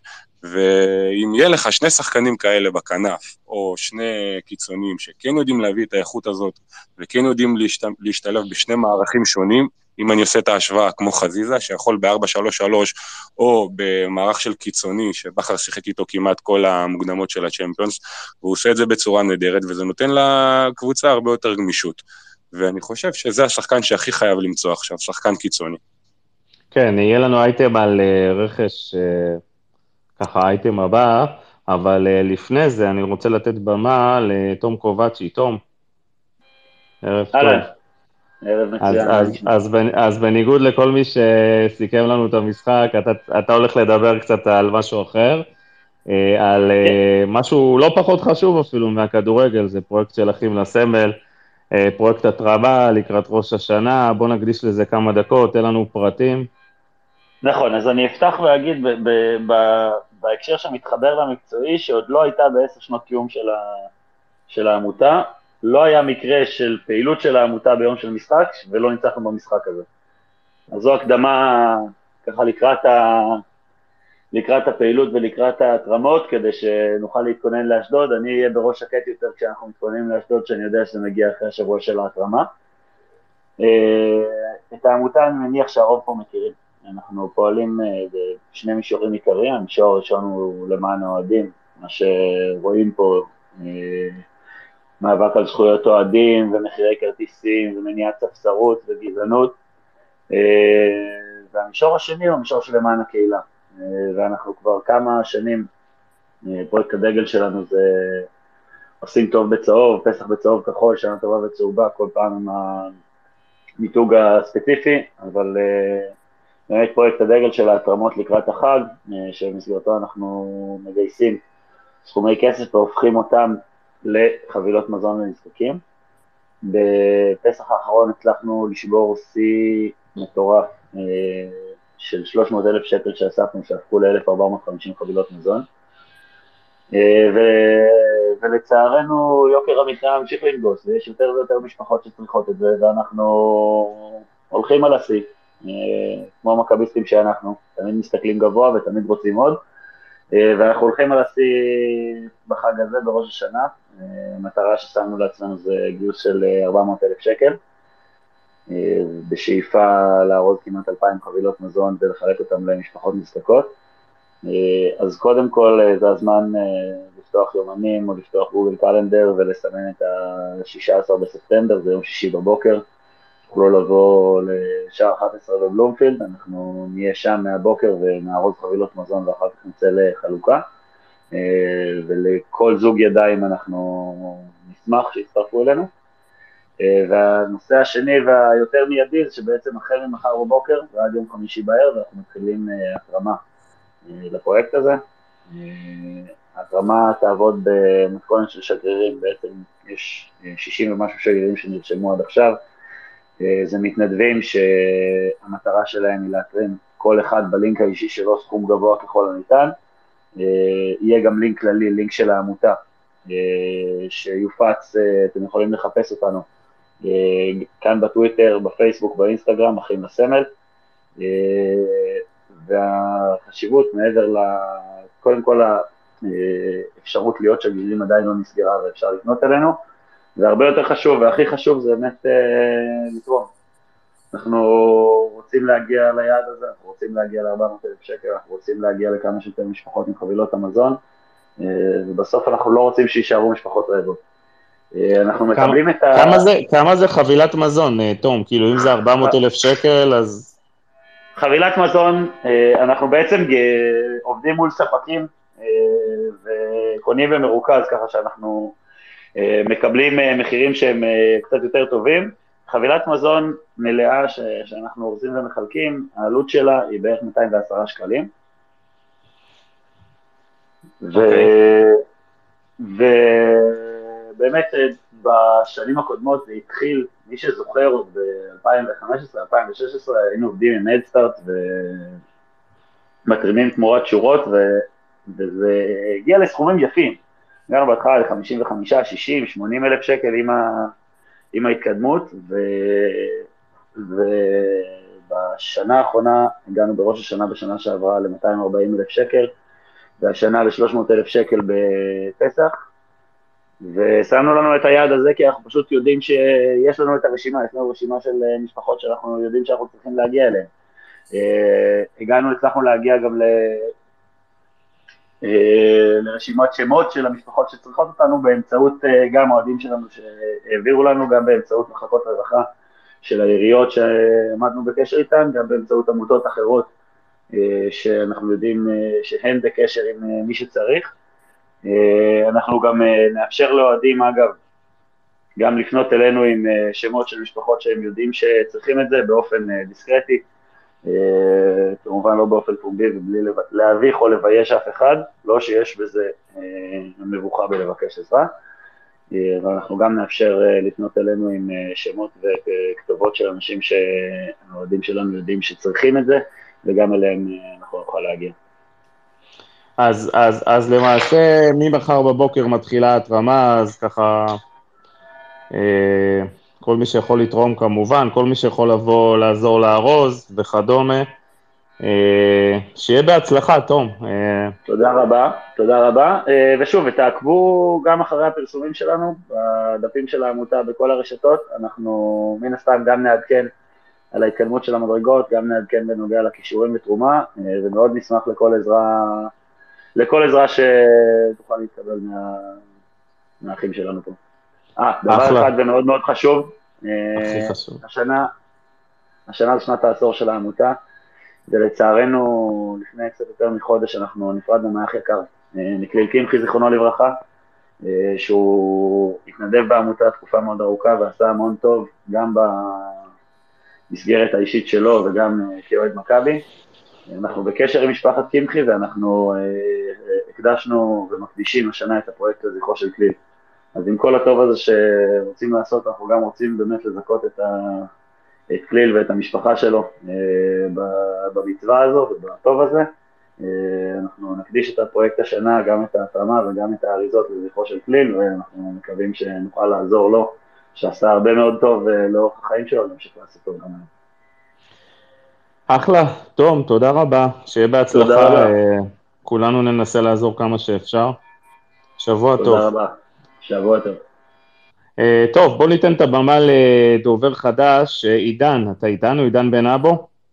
כן, רק חשוב לציין שאני לא הסוכן, אני הרגיל. לא, לא, אתה עידן אה, בן אבו המקורי. הרבה אנשים מתבלבלים איתי תמיד, אבל כן. אחלה. סוכן- של מי הוא עידן בן אבו? לא, לא, עידן בן אבו סוכן של אילי מדמון, אז... של הרבה שחקנים, לא רק של... אה, אוקיי. אוקיי. אה, כל החתמה אני מקבל אה, צרור הודעות בוואטסאפ שהחתמתי שחקן. אף פעם לא דיברתי עם אף בעלים של מועדון, אבל אה, בסדר. טוב, בוא. בוא תספר לנו מה, א- איך אתה ראית את המשחק היום. אני תמיד לוקח אה, בהשוואה ל- גם לקדנציות הקודמות של איביץ' וגם אה, לקדנצ... גם לשנה שעברה. אני שמעתי את מיכאל אומר אה, בסופו של דבר שנתנו רביעייה רק פעם אחת, וגם זה ב-4-3. זה לא נכון, כי נתנו 4 לביתר, בטדי, נגד אה, כפר סבא בבית. נכון, המשחק הכי טוב של... רביעייה. אה, נתנו רביעייה. בסופו של דבר בעונה השנייה של איביץ', למעט כל מה שנוצר זה 1-0 קטן ומספק, אנחנו נתנו תצוגות שנפתחו גם בדקות ה-75 ונגד קריית שמונה אז עם ה-3-0 ב- בסוף, ובסופו של דבר גם אז מכבי תל אביב הייתה יותר התקפית, כמובן מה שההבדל בין איביץ' של אז לאיביץ' של היום, אני חושב שזה ההתבגרות שלו שהייתה בווטפורד, וגם בנוסף, זה הכלים שיש לו היום. אז לא היה לו שחקן כמו ערן זהבי, בוודאי לא כמו יובנוביץ', בוודאי ובוודאי לא כמו אוסקר גלוך ופרפגו יגון, אלא באמת היה לו כלים בקישור, מיכה בעונה לא טובה, והמחליפים היו אבי ריקן ודור פרץ שנפצע, אייל גולסה ודן גלאזר, זאת אומרת לא היה באמת קישור יותר ורסטילי כמו שיש היום. אה, צריך גם להגיד את האמת, אנחנו עדיין לא, וגם רענן יסכים איתי, ואם רז היה פה, גם, גם הוא היה מסכים איתי, מכבי תל אביב של עכשיו, זאת לא מכבי תל אביב של סוף החודש. יהיו פה שינויים, יהיו פה עוד שלושה, ארבעה שחקנים שיגיעו, ומכבי תהיה קבוצה אחרת. היום אני חושב שהיינו נראים טוב, לא כל משחק אפשר uh, לתת uh, ארבע ב- בשמונה דקות. בסופו של דבר uh, נראינו לפרקים בתצוגות כדורגל ובהנעת כדור מאוד מסודרת, מה שהיה מאוד חסר בשנתיים האחרונות. תקנו אותי אם אני טועה, בשנתיים האחרונות באמת הכל היה מקרי, היום באמת הכל תבניות, תבניות התקפיות טובות. Uh, לפעמים זה נכנס, לפעמים זה uh, החמצות, לפעמים זה קרוב, uh, ובסופו של יום לוקחים את השלוש נקודות, משפרים, מתקדמים uh, הלאה לאשדוד. אני לא רואה את אשדוד כמוקש, אנחנו מנצחים שם כמעט כבר ארבע, שלוש שנים רצוף. ההפסד היחידי לאשדוד uh, היה בשנה שעברה. Uh, ניצחנו שם עם עדן שמיר, טל בן חיים, 3-1 בעונה הקודמת עם קרסטייץ', אני לא רואה את איביץ' נקלע לשם, ה- ה- להגיד כבר אשדוד זה מוקש, זה משהו שהוא לפני חמש ושש שנים, היום קבוצות גדולות מגיעות לשם ולוקחות את הנקודות, במיוחד באיכות שיש לך היום, וגם היום ראינו יום חלש של יובנוביץ' ושל זהבי, ואנחנו רואים את, גב, את גבי קניקובסקי, וזה משהו שלקחתי מהספייס שלכם בשנה שעברה, שרז אמר, מכבי תל אביב תהיה קבוצה גדולה, כשגבי קניקובסקי יהיה עוד שחקן, ולא יהיה הכוכב והמושיע, והנה זה היום, קניקובסקי הוא עוד שחקן ברוטציה של ליביץ', אפילו שחקן מעולה, אבל הוא לא כל העיניים עליו, ובסופו של דבר אנחנו רואים את התוצאות האלה, שהיום אתה יודע שיש לך גם גבי קניקובסקי, גם פרפי, גם גלוך, גם יובנוביץ', גם טור פרץ, שהוא עם גול ובישול בשתי משחקים, זאת אומרת הרבה שחקנים שיכולים להבקיע את הגול, ואתה לא יודע מאיפה זה יגיע באמת, למעט בעונה הקודמת שהיה רק את פריצה ויובנוביץ' שהיו מוציאים לפועל העיקרים במיוחד מאז שיובנוביץ' הגיע. אחלה עידן, תודה רבה. אני, אני אסכם את כל מה שאמרתם. מבחינתי, מה שמייצג את איביץ' אה, בקדנציה הזאת זה, זה מה שייצג את איביץ' בקדנציות הקודמות. הניצחון של מכבי תל אביב בשלושת משחקי הליגה לא הוטל לרגע בספק. אה, אני זוכר בשנה שעברה איך הגענו לנוף הגליל בבית ולקריית שמונה, ו, ומעולם לא הגענו לאיצטדיון והמשחק התחיל והיינו בטוחים בניצחון. היום הגענו לאיצטדיון, המשחק התחיל, עשר דקות, רבע שעה, כולנו היינו משוכנעים שהמשחק אה, הוא שלנו, לא היה ספק לרגע אה, מי הקבוצה היותר טובה ומי תנצח את המשחק, וזה הדבר הכי חשוב שאיביץ' מביא לנו למעשה. פרימו, אני נחזור להתחלה עכשיו, לפריצה ולרכש. תן לי להגיד משפט אה, לפני פריצה, זה מאוד כן. חשוב לי, כי כולם דיברו פה על גלוך ומתלהבים פה מאחד הקנונים הכי גדולים שהיה לנו פה בשנים האחרונות, אז אתמול בלילה מישהו שלח לי קטע שדיבר הסוכן שלו ברדיו חיפה. ואני מאוד שחר מקווה... גרינברג. ש... שחר כן. גרינברג. ואני אספר לך את הכל, ואני מאוד מקווה בשביל אה, אוסקר גלוך, שלא מטריפים אותו. אתם בוודאי ראיתם מה אני אמרתי על אוסקר גלוך, שלא תעוץ לו הדרך. השנה הזאת במכבי תל אביב היא פנטסטית בשבילו, הוא ילד צעיר, אירופה לא, אירופה, אירופה לא בורחת לילד בן 18, הילד הזה יכול גם לצאת לאירופה בגיל 19, 20, 21, ואני כתבתי לגרינברג אחרי ששמעתי את זה, אמרתי לו, תשמע, אל תעשה טעות איתו, זאת אומרת, שלא תעוץ לך הדרך, אני לא אומר שאם תבוא אייקס היום תשים 20 מיליון אה, יורו למכבי תל אביב, גולדהר לא ימכור, אז זה טוב לכל הצדדים, אבל אם מעכשיו הוא אחד הכוכבים של מכבי תל אביב, אין הצעות, והוא כל הזמן בתקשורת אומר, הוא יצא, נראה בינואר, נראה בינואר. תשמע, אני, אני מתאר לעצמי מה קורה בשיחות האלה בינו ובין אה, אוסקר. עכשיו, הילדים האלה, זה ילד, הוא לא מבושל. הוא הרי לא מדבר עם ערן זהבי שהוא מבושל, הוא מדבר עם ילד. ילדים, יש להם פיתויים, אין מה לעשות, 18 זה לא 30, יש לו פיתוי.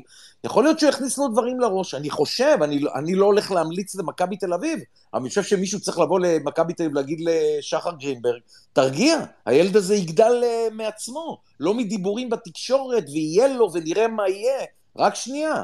שנייה אחת, בואנה. אתה חושב שמכבי לא עושה את זה פרימה? אני לא יודע, אני אומר, אני מקווה שמכבי יודעים מכל הסיפור שיש עליו סוכן שאולי משגע אותו. עכשיו תבינו, אסור לשגע ילד בן 18, זה ילד עם פיתויים. אבל מכבי לא יכולה לשלוט בסוכן שלו, כמו שאתה רואה עם פריצה, שמכבי לא יכולה לשלוט בסוכנים שבכלל לא של השחקנים.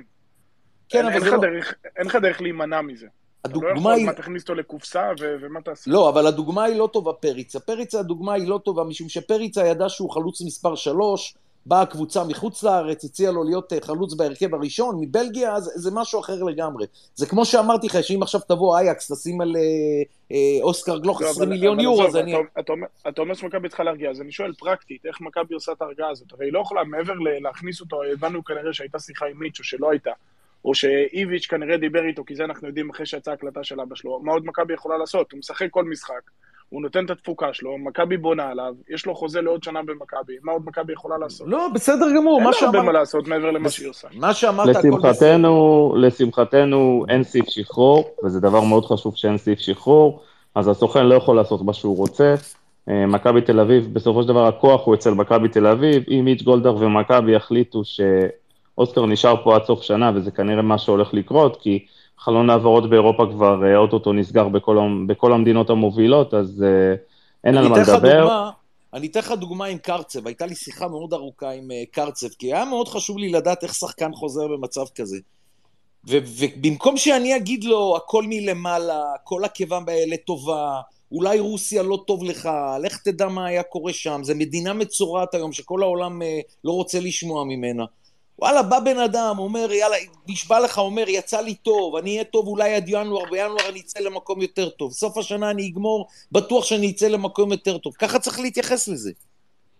חבל, משה, הייתי שולח אותך לדבר עם דסה. דסה זה בכלל הזיה, אבל אני חושב שספציפית במקרה של גלוך, לפני שאנחנו ניגשים רגע לשחקנים אחרים, אנחנו מבינים עד היום שהייתה בסך הכל הצעה אמיתית אחת עליו מחטאפה. עד היום כל שאר הקבוצות שהוזכרו... ממי? לא באמת שמו... מי זה חטאפה? מאספניול אולי, זה היה הצעה מרוסיה. לא משנה. זה היה הצעה מרוסיה. כן, בסדר, עזוב, רוסיה אני לא באמת סופר את זה, אני דיסלקט, אז אספניול חיטאפה, אבל אני אומר בסוף, בסך הכל... אני לא שמעתי על אספניול חיטאפה, אני שמעתי הצעה מרוסיה וזהו, אבל בסדר. לא, אני יודע שהייתה הצעה מספרד, זו הייתה הצעה לדעתי שהייתה לפני כמה חודשים. אבל בסוף... גם ההצעות על גלוך, מכבי שידרה באמת לכל כלי תקשורת בישראל שהיא רוצה 7-8 מיליון, בין 7 ל-10 מיליון, מוצדק, לא מוצדק, בסופו של דבר קבוצות מאוד נרתעות מזה מילד בן 18 בלי דרכון זר. זאת אומרת, אז מה אם הוא ילד והוא. כישרוני, זה עדיין לא מצדיק 10 מיליון, שאתה יכול להביא ספרדי מהנוער ב- בכלום כסף. זה דברים שקורים. מכבי לא שידרה את זה, עידן, זה לא נכון. כאילו, זה מה ששודר אומר בתקשורת בכל באופן כלי. תקשורת. זה לא ניפחו, בכל נכון, תקשורת. התקשורת ניפחה את הסכומים. דבר שני, בקבוצות האירופאיות קונים ברזילאים אה, בגילאים דומים, בסכומים שהם פי אבל שלוש, חמש ברזילאים, לא טל, לא ישראלים. לא, לא, אין בעיה. זרים אין בעיה, אבל הם גם. נחשבים זרים באירופה. הם גם נחשבים זרים, אמנם התהליך אזרוח שלהם טיפה שונה, אבל הם גם נחשבים זרים באירופה. האישו עם גלוך לדעתי זה לא הדרכון ולא המחיר ולא הכל. אה, זה עניין שיש קבוצות שמחכות לראות, לראות אותו עוד קצת, מכיוון שהוא לא עובר את כל התהליך, תהליך אה, בקבוצות הנוער ומחלקות הנוער של הקבוצות, כמו ברצלונה שמכשירה ממש ילדים, אוספת אותם בגילאי 13-14, מכשירה אותם אה, במועדון מגיל מאוד צעיר. יכול להיות שמחכים לראות עוד משהו ולראות אה, עוד עונת אין לו, אבל אין. לו, אין לו, אין לו חצי עונה בבוגרים. יפה, אז בדיוק, יכול להיות שהעונה עונה הזאת, בבוגרים, תן לו בדיוק, לשחק יכול להיות שהעונה במונדיאל. בדיוק, יכול להיות שהעונה הזאת, דווקא היא, ביחד עם המונדיאל והכל, תביא הצעות קונקרטיות, ובאמת הצעות אמיתיות, שנה הבאה למכבי. כן, כמו, ש, כמו, שפרימו. כמו שפרימו אמר ואמר נכון ומדויק, העונה הזאת היא בשביל אוסקר היא כמו כפפה ליד, זה גם איביץ' וגם ערן, ו, ויש פה קבוצה עם פוטנציאל לאליפות, הכל הכי מושלם בשבילו. גם כן, עבדה טוב. וסלומון, גם עבדה וסלומון עשו לפחות שתי עונות בקבוצות בוגרים לפני שהם יצאו. כן, טוב, נכון. אה, אז, אז, אז אה, פרימו, פרימו דיבר לגבי פריצה שהוא חסר, אני לא חושב שיש מישהו שחולק עליך פרימו גם בתוך מכבי תל אביב, חלוץ יהיה בוודאות, עכשיו, קודם כל יונתן כהן הוא חלוץ לכל דבר, אז אם מכבי תל אביב אה, משחקת עם אה, שלושה בלמים, אז יש, אה, יש חלוץ שלישי בדמות יונתן כהן, שאגב יכול לשחק גם באגף שמאל, ואם מכבי תל אביב משחקת 4-3-3, אז עוד פעם, זה יובנוביץ'. משחק וערן על הספסל, או, או ההפך. אז קודם כל, כבר יונתן כהן הולך לסגור את הפינה הזאת של החלוץ, אה, אה, שחסר.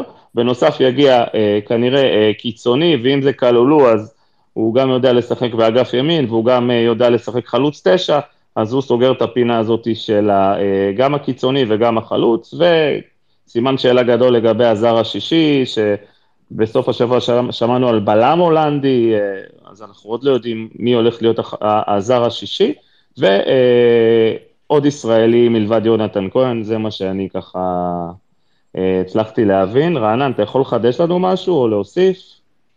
לא, לא לחדש משהו מבחינת ה... אתה יודע, העובדות. אני מעריך שמכבי תל אביב עד סוף החלון אה, בישראל תצרף לפחות שלושה שחקנים, אה, שניים בוודאות. אני לא אתפלא אם זה יהיה גם ארבעה. אה, סליחה שאני ככה זורק מספרים באוויר, אבל לגבי הבלם ההולנדי, אז דיברתי היום עם אסף כהן, שהיה הפרשן שלנו בצ'רלטון בשידור בבלומפילד, אז הוא אמר לי שהוא דיבר עם עיתונאים שמאוד קרובים לאיינדובן, ונאמר לו שהדברים הולכים בכיוון חיובי, ויש נכונות מצד כל הצדדים אה, שהעסקה הזאת תצא לפועל, אה, מבחינת הבלם ההולנדית. אה, ברח לי כרגע השם שלו. לא קאסן, אם אני אומר, אם אני זוכר נכון, ברח לא לי קאסן, לשניונת. כן, לא קאסן, דריק אוקיי? לא קאסן. נכון, אז בלם הולנדי שממדים פיזיים אה, מאוד מאוד אה, חזקים, והבנתי שהוא... אגב, מכבי חיפה ב- ביומיים הביאה בלם טוב, אני ראיתי אותו היום, הוא בלם טוב. מכבי חיפה כן. הביאה בלם טוב, שזה סיכון להביא בלם, להכניס אותו ביומיים להרכב, הביאה בלם טוב. אני מקווה שמכבי תל אביב גם כן, אני לא יודע, איינדובן זה שם גדול, אבל השאלה אם אסף אמר לך אם הוא בלם טוב. הוא אמר לי שזה בלם שיכול מאוד מאוד להתאים למכבי תל אביב ולסוג משחק שאיביץ' אוהב אה, לראות. אה, אבל שוב, זה כרגע פחות אה, רלוונטי, כי, כי צריך לראות קודם איך באמת העסקה הזאת אה, מתקדמת. לנושא של יונתן כהן, אני מניח, כמו שאני מבין את הדברים, גם מאנשים שאני מדבר איתם באיטליה, זה ש...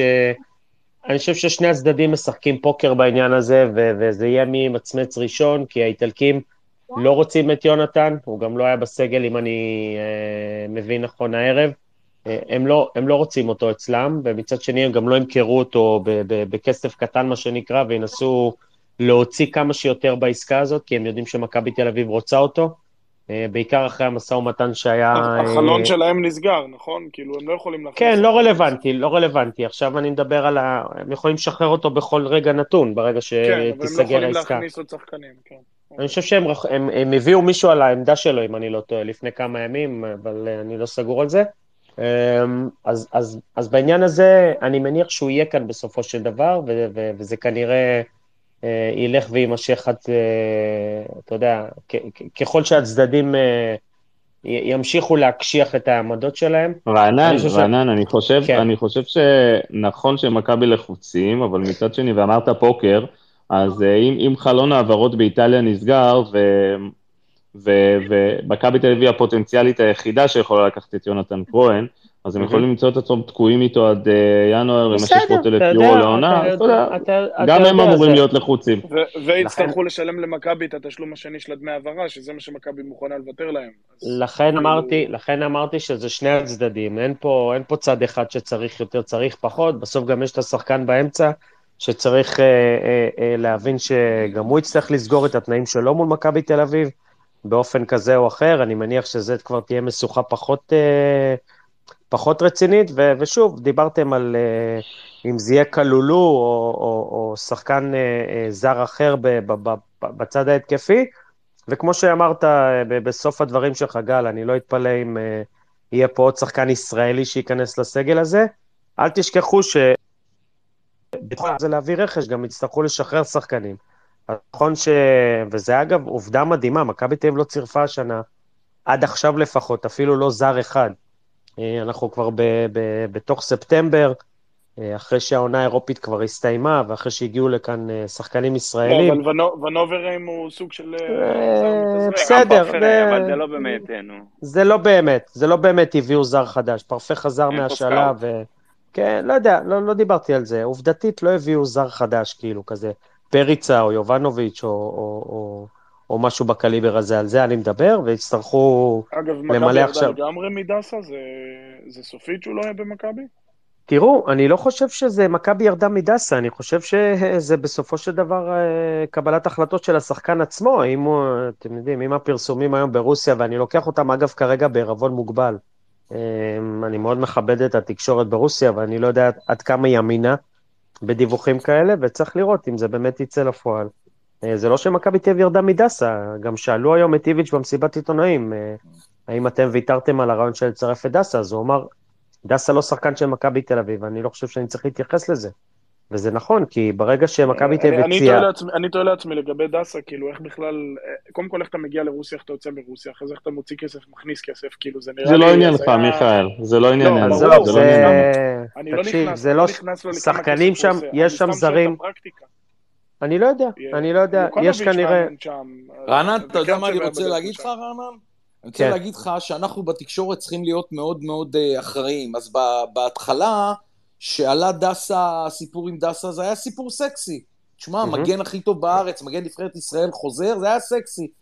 אני אומר לך, נכון להיום, כל התקשורת, כולל, ללא יוצא מהכלל, עד הודעה של מכבי תל אביב רשמית, אם דסה מגיע, או דסה החליט שלא להגיע והוא יחתום במקום אחר, אסור להתעסק עם זה, ואני אגיד לך למה. אבל זה מה שכרגע אמרתי, אני מסכים איתך, פרימו, אני לא יודע אסור, להגיד לך... אני אגיד לך גם למה, תן לי עוד משפט להגיד לך, כי מהמם. אני בחודש האחרון, אה, שמורות לי הקלטות פה של אה, אוהדי מכבי תל אביב, שחלקם חושבים שהם אה, גולדהר, ואיזה הודעות חד משמעיות, זה סגור, זה נעול, אחרי ניס הודעה.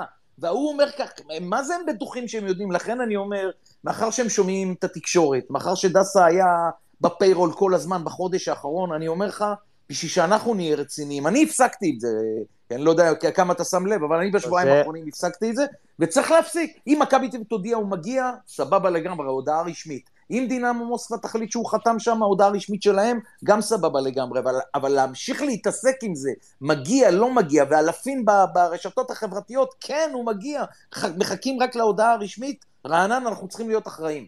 אני אגיד לך יותר מזה, אה, זה לא סתם, אני, אני, קודם כל אני אתחיל מזה שאני אגיד שאני מאוד מתחבר למה שאתה אומר, אה, ואתה מכיר אותי גם פה בספייסים וגם כשאני מדבר איתך ב-103, כשאני לא יודע משהו אני אומר שאני לא יודע ואף פעם לא נכנס לספקולציות ולא מתיימר אה, בגלל הפוזיציה שלי כעיתונאי או כמישהו שמסקר קבוצה כזאת או אחרת, מתיימר להגיד שאני יודע הכל, יש הרבה פעמים שאני לא יודע, אה, אגב, נבחרת ישראל קרובה מאוד לניצחון מול אה, הולנד, אנחנו בשניות האחרונות מובילים שש הפרש.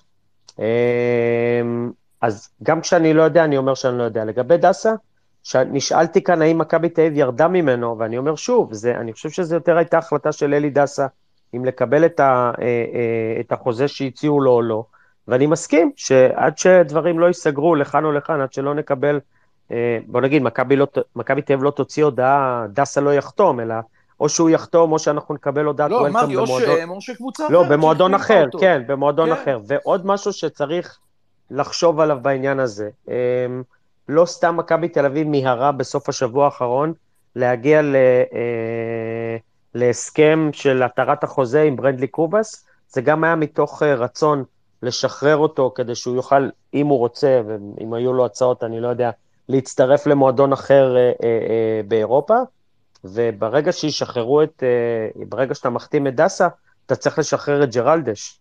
אז יש פה גם עניין ש, שגם את זה יצטרכו לעשות בצורה כזאת או אחרת, ואי אפשר יהיה כן, פשוט אבל לזרוק ג'רלדש אותו. אה, תקוע, לא יכול לצאת לאירופה עכשיו, אם הוא ישוחרר, אז זה מה שאני אומר. אלא אם כן, נכון, אז זה מה שאני אומר, אלא אם כן אם הוא יהיה שחקן משוחרר והוא ישוחרר. אה, זאת אומרת, יש פה, יש פה איזו תסבוכת שהיא מעבר ללהביא את דסה, ואני אגיד את האמת. ורענן, יכול להיות שהדלת סגורה כבר בפני דסי, אי אפשר זה מה לדעת. שרציתי להגיד, זה מה שרציתי להגיד, שאני אני חושב שאם מכבי תל אביב אה, הנוכחית תצרף בלם זר, פלוס אה, כל הכלים שיש לה בחלק הקדמי, אני לא בטוח שאלי דסה צריך להיות אה, זה שצריכים להתאבד עליו, אחרי שגם אין את הליגה, אה, את שלב הבתים בקונפרנס, ואירופה היא לא פקטור כרגע, מכבי תל אביב יכולה לקחת אליפות גם עם הסגל הקיים, זאת אומרת, הגנתית, בהנחה שמצטרף בלם זר.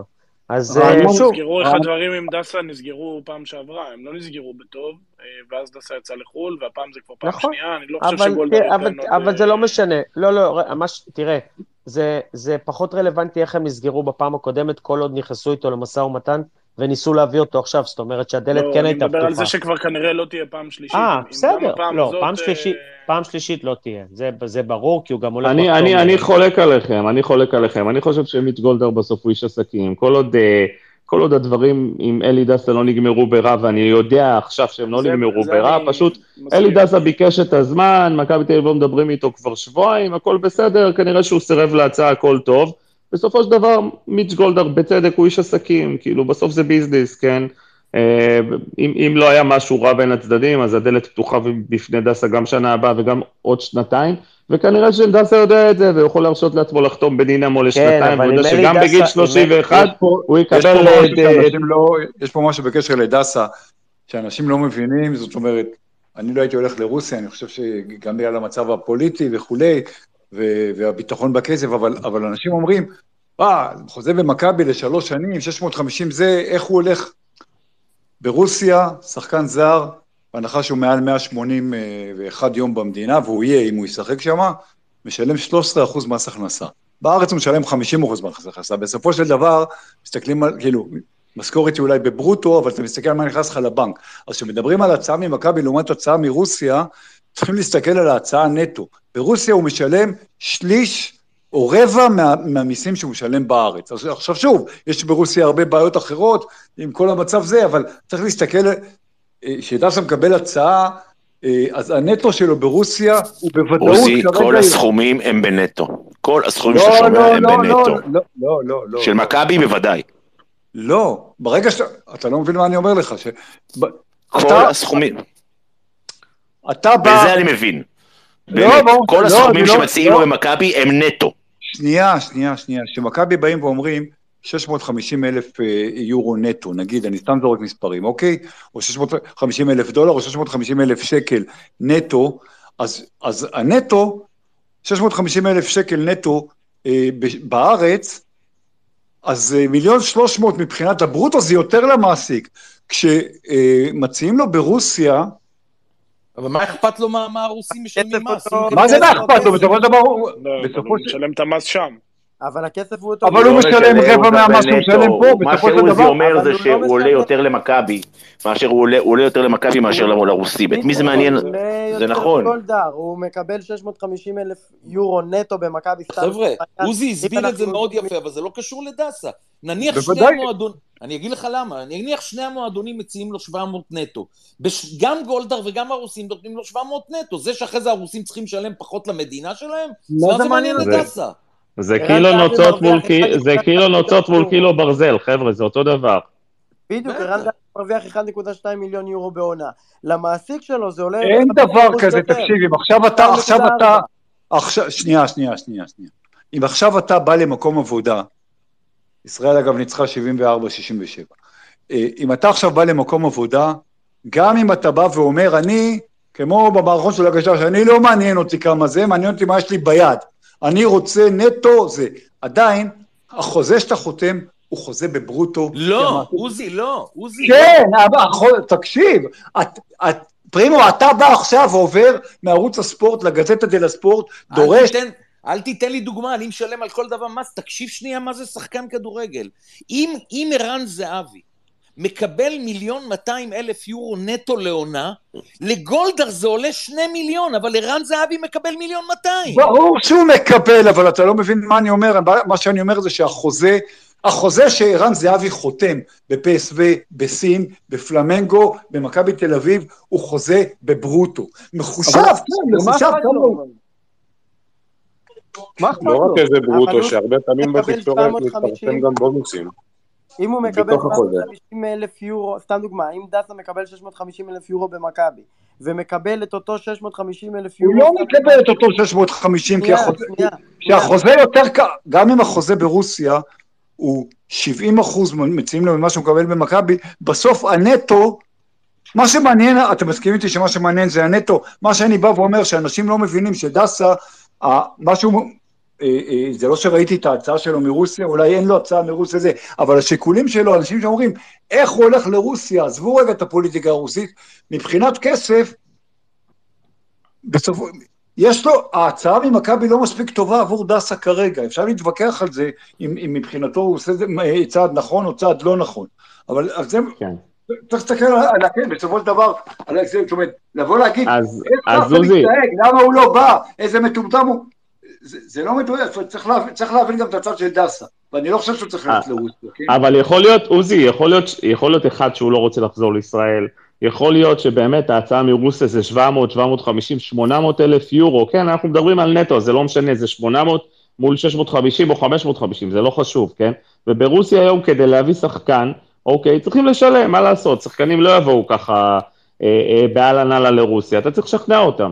אז כנראה שבאמת המשכורת יכולה לגלוש לכיוון ברור, ה-700 אבל נטו, זה ברור גם- זה ברור גם ש- ו-700 נטו ברוסיה ו-500 או 600 בישראל, עדיין ה-700 זה יותר, וזה גם החוויה הזאת לשחק בחו"ל. ושוב, אני חוזר ואומר, ואני עומד אחרי מה שאני אומר, סלאבי שעה הוא המאמן של אה, דינמו, זאת אומרת, זה מאמן נכון. שמכיר.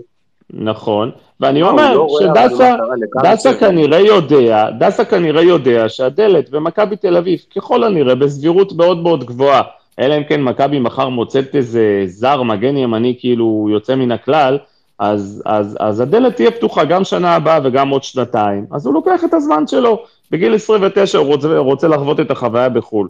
אה, להגיד שאני הייתי הולך לרוסיה? ברור שלא, אבל... לא, זה ברור שלא, זה- זה בעייתי, אין ספק, אבל... אה, טוב. הש- אבל- השאלה, אבל- השאלה היא, זה- וזה אולי רענן יודע להגיד, אה, אני, אני, אה, היו שמועות שמכבי בעצם לא תציע לדסה את החוזה שהציע לו בהתחלה, אחרי שהוא סירב ו- ובוחן הוצאות מרוסיה או הוצאות נוספות, אלא תציע לו חוזה מופחת.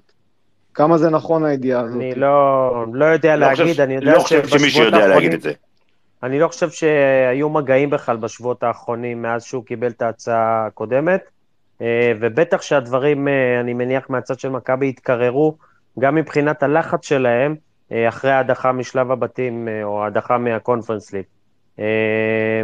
אני אני לא, לא מכיר את השמועות, זאת אומרת, אני מכיר את השמועות, לא יודע עד כמה הן נכונות ועד כמה הן אה, מהימנות. היו הרבה מאוד דברים שנזרקו לאוויר בכל מיני מקומות, בכל הנושא הזה של דסה. בשורה התחתונה, ואני מתחבר למה שפרימו אמר, דסה כרגע לא במכבי תל אביב, אה, יכול להיות שאנחנו נקבל הודעת וולקאם רשמית מאחד המועדונים באירופה, אה, ואם לא, אני חייב להגיד שבאופן אישי אני לא מצליח להבין למה הוא לא אמר כן למכבי תל אביב אה, בהצעה שהוא קיבל. יכול להיות שהוא יודע דברים יותר טוב מכולם, יכול להיות שהסוכנות ש...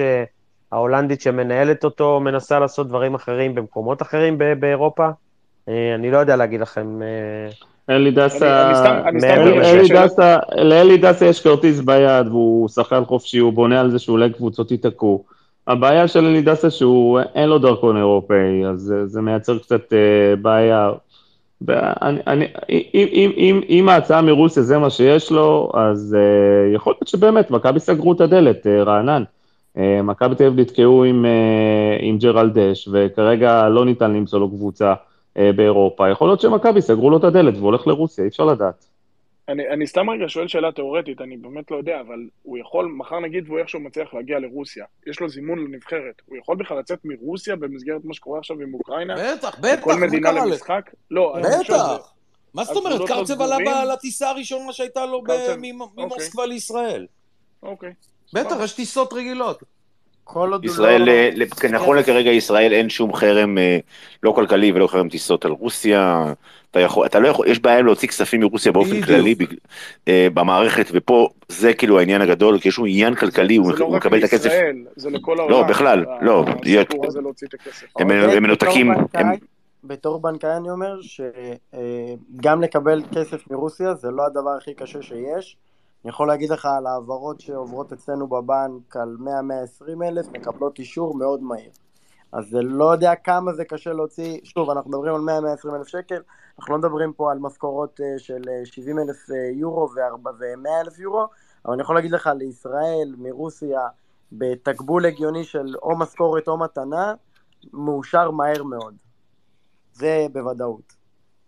בהצלחה, אז זה מה אולי שאני זה אומר. לא כזה מורכב. כן, אז אולי לא זה לא כזה מורכב אני- כמו שאנחנו אני אומר לא. בהצלחה שיקנה שיקנה ביטקוינים, אין לי אין לי מה להגיד על זה. לא, יש גם הבדל בין לקבל משכורת, שגם אם הוא, אם הוא גר ברוסיה, אז הוא כמובן שחלק מוציא שם, לבין סכום העברה, כמו שרצו על קרצב, וזה, שזה יותר בעיה.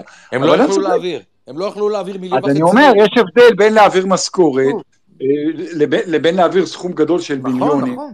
נכון, אבל אה, בכל, הם בכל הודיעו- מקרה, בכל מקרה, אין ספק שבמערכת השיקולים, בהנחה שהוא לא מקבל פי שתיים, שלוש כסף, אז הקטע הזה של להיות ברוסיה, גם אנחנו לא מדברים על קבוצה שהיא באירופה, הרוסיות בכלל לא זה, אה, לא, לא כל כך ברור הקטע הזה, אבל שוב. מה הסיכוי לדעתכם שזה פייק? כי בסוף, אם, אני, אם אנחנו נלך אחורה, גם בפעם האחרונה שדסה היה שחקן חופשי, הוא גם מתח את מכבי עד הסוף, גם חיכה לסוף חלון העברות, ובסוף כן חתם ב... כן, אבל. ברגע שיש, תשמע, יש לו סוכנות הולנדית, כמו שרענן אמר, אז אה, אתה יודע, אם רוצים לעשות כל מיני טריקים במשא ומתן, אה, דווקא רוסיה, אה, תבוא עם איזה קבוצה אחרת בהולנד, בבלגיה, ב- באוסטריה, לא יודע מה. לא יודע, אני, אני, ממה כי בהולנד שהבנתי, יודעים, במשא כי ומתן- בהולנד כנראה יודעים, כי בהולנד אולי כנראה יודעים, שנייה, רק יש, להם, את כל הקליקות כאילו, והסוכנים יודעים שאין באמת הצעה מהאזור, ויהיה קשה לתת פייק כזה, וזה אולי משהו שהוא קצת יותר קל. אבל, אבל רבותיי, אם דסה נראה היה לי רוצה שאתם להיות נכנסים במכבי, ליותר מדי תמיר, אז הוא היה כבר. במכבי, כן. רבותיי, אם, אם דסה היה רוצה להיות במכבי, הוא היה כבר במכבי, הוא לא רוצה להיות במכבי, זה כל הסיפור. גם- לכן גם- אנחנו גם יש מ- את מ- ערן מ- זהבי. משחיתים, משחיתים פה דקות שלמות על מישהו שלא יגיע, חבל על הזמן. לא, אני גם טוב. אגיד עוד משהו, כשאתה עושה, כשאתה עושה כאילו טריקים במשא ומתן זה כדי לנסות ולהוציא יותר כסף. הוא לא יקבל יותר כסף. ברגע שהוא יגיד כן, אז זה יהיה, וברגע שהוא לא אומר, אז זה לא... בדיוק. אבל כולם שוכחים, לא- רגע, לא יש לו הצעה. על השולחן, רבותיי, יש לו...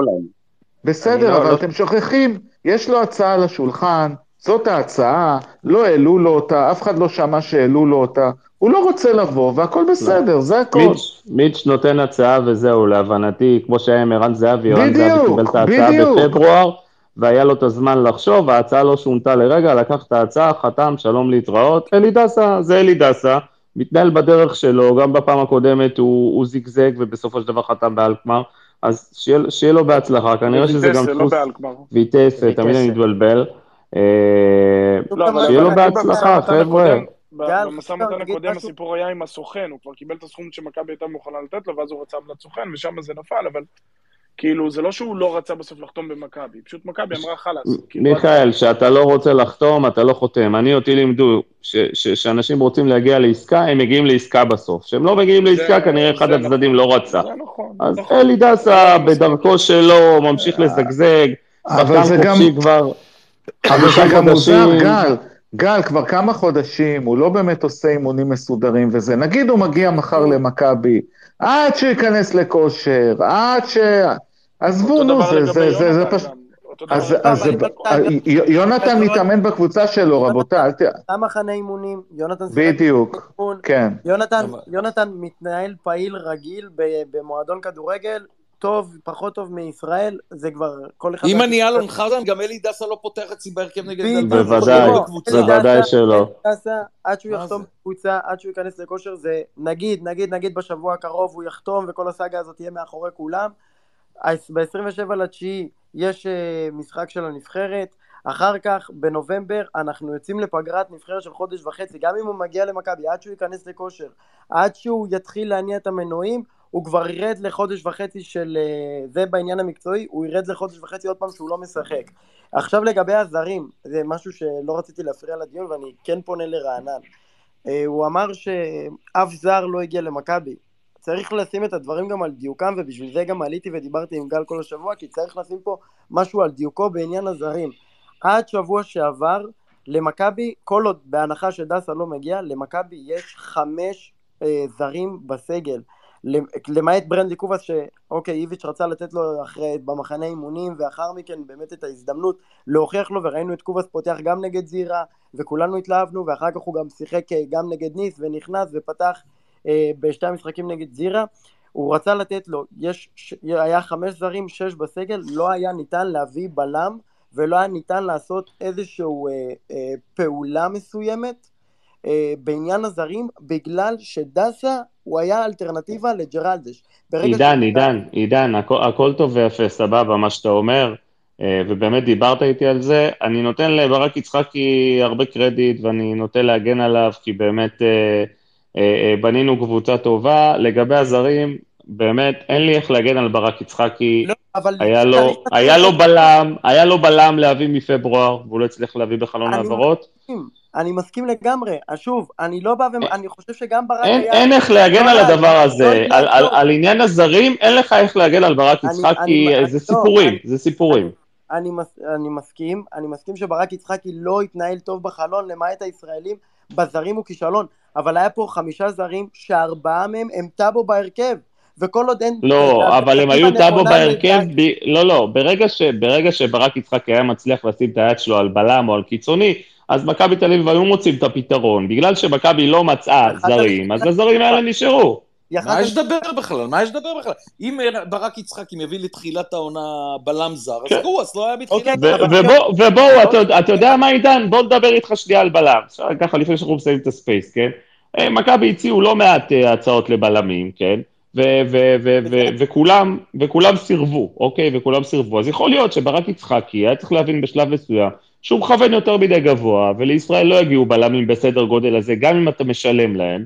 נכון. אוקיי, והיה טיפה, היה טיפה צריך להנמיך את הרף שלו ו- ולנסות להביא משהו טיפה פחות, ו- ואולי הוא לא עשה את זה. עכשיו, כבר להביא בלם, ראיתם, מכבי חיפה מה מביאים, אה, מכבי תל אביב מה מציעים, אה, זה, זה, זה בלמים ש, שלמעשה הם הימור, זה, זה שחקנים או שהם פציעים, או שהם לא שיחקו מספיק, או שבעונות האחרונות הם באמת לא כיכבו, ואתה אמור לתת להם את הצ'אנס. יכול להיות שזה יצליח, יכול להיות שזה לא יצליח, אבל כרגע, בזמן הזה, זה מה שיש להביא. ברק יצחקי איחר את הרכבת, נקודה. והיה לו, והיה לו להביא בלם מאזור פברואר-מרץ. כשהבינו אין, שמישהו אין יעשה- הנחות, נו, בדבר אני- הזה אין שום הנחות אני לברק לא- יצחקי. לא את, גל. גל, אתה צודק, ו- ואחרי זה, אם מכבי ייקחו אליפות, יגידו איזה גאון הוא, הנה, בלי בלם, אה, תכנן אני את זה לא- נהדר, לא הביא בלם, ומכבי לא, בכל זאת... לא, לא, ת- תמיר, בשורה התחתונה, ברור שאנחנו שופטים על פי הישגים, והבלם הזה הוא יהיה נקודה שחורה, אבל אם אה, ברק יצחקי יצליח להגיע לשלב בתים, כאילו, סליחה, כמו שהוא הצליח להגיע לשלב בתים, וסלחנו לו באמת על הניהול רכש הכושל בעונה שעברה, בסופו של דבר זה, זה מבחן התוצאה, כן? אבל אף אחד לא ישכח את הכישלון הזה בבחירת הזרים. בסוף בוחנים אותך, מבחן התוצאה, אם הוא יביא אליפות, כל הכבוד לו, כנראה שנשכח לו את זה. למעט, למעט רייקוביץ', קיארטנסון, יובנוביץ' ואולי אה, גרסיה, אה, לא היו פה זרים גם בתקופת ג'ורדי שהם מפוצצים והם הגיעו גם סוף חלון. צריך להבין שלמכבי חיפה יש מה להציע ולמכבי תל אביב אין מה להציע. היה לה אולי בפוטנציה מסוימת כי היא מדורגת קונפרנס ליג.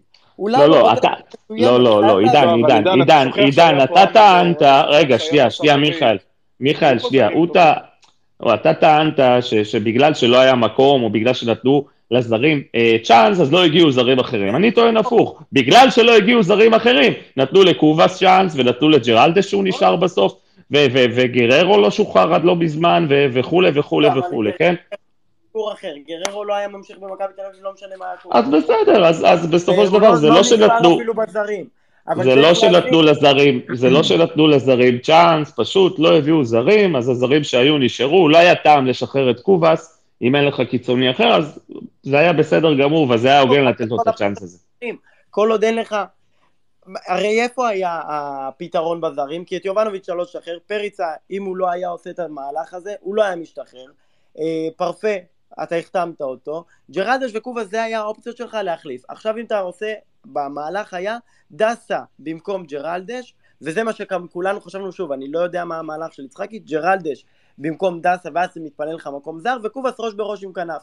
ברגע שדסה משך אותך ומשך אותך ו- ומשך אותך וחיכית וחיכית וחיכית, בסופו של דבר לא יכלת לגעת במצבת הזרים אם לא פריץ, אם פריצה לא מתפנה בשבוע האחרון, יש לך אפשרות להביא בל...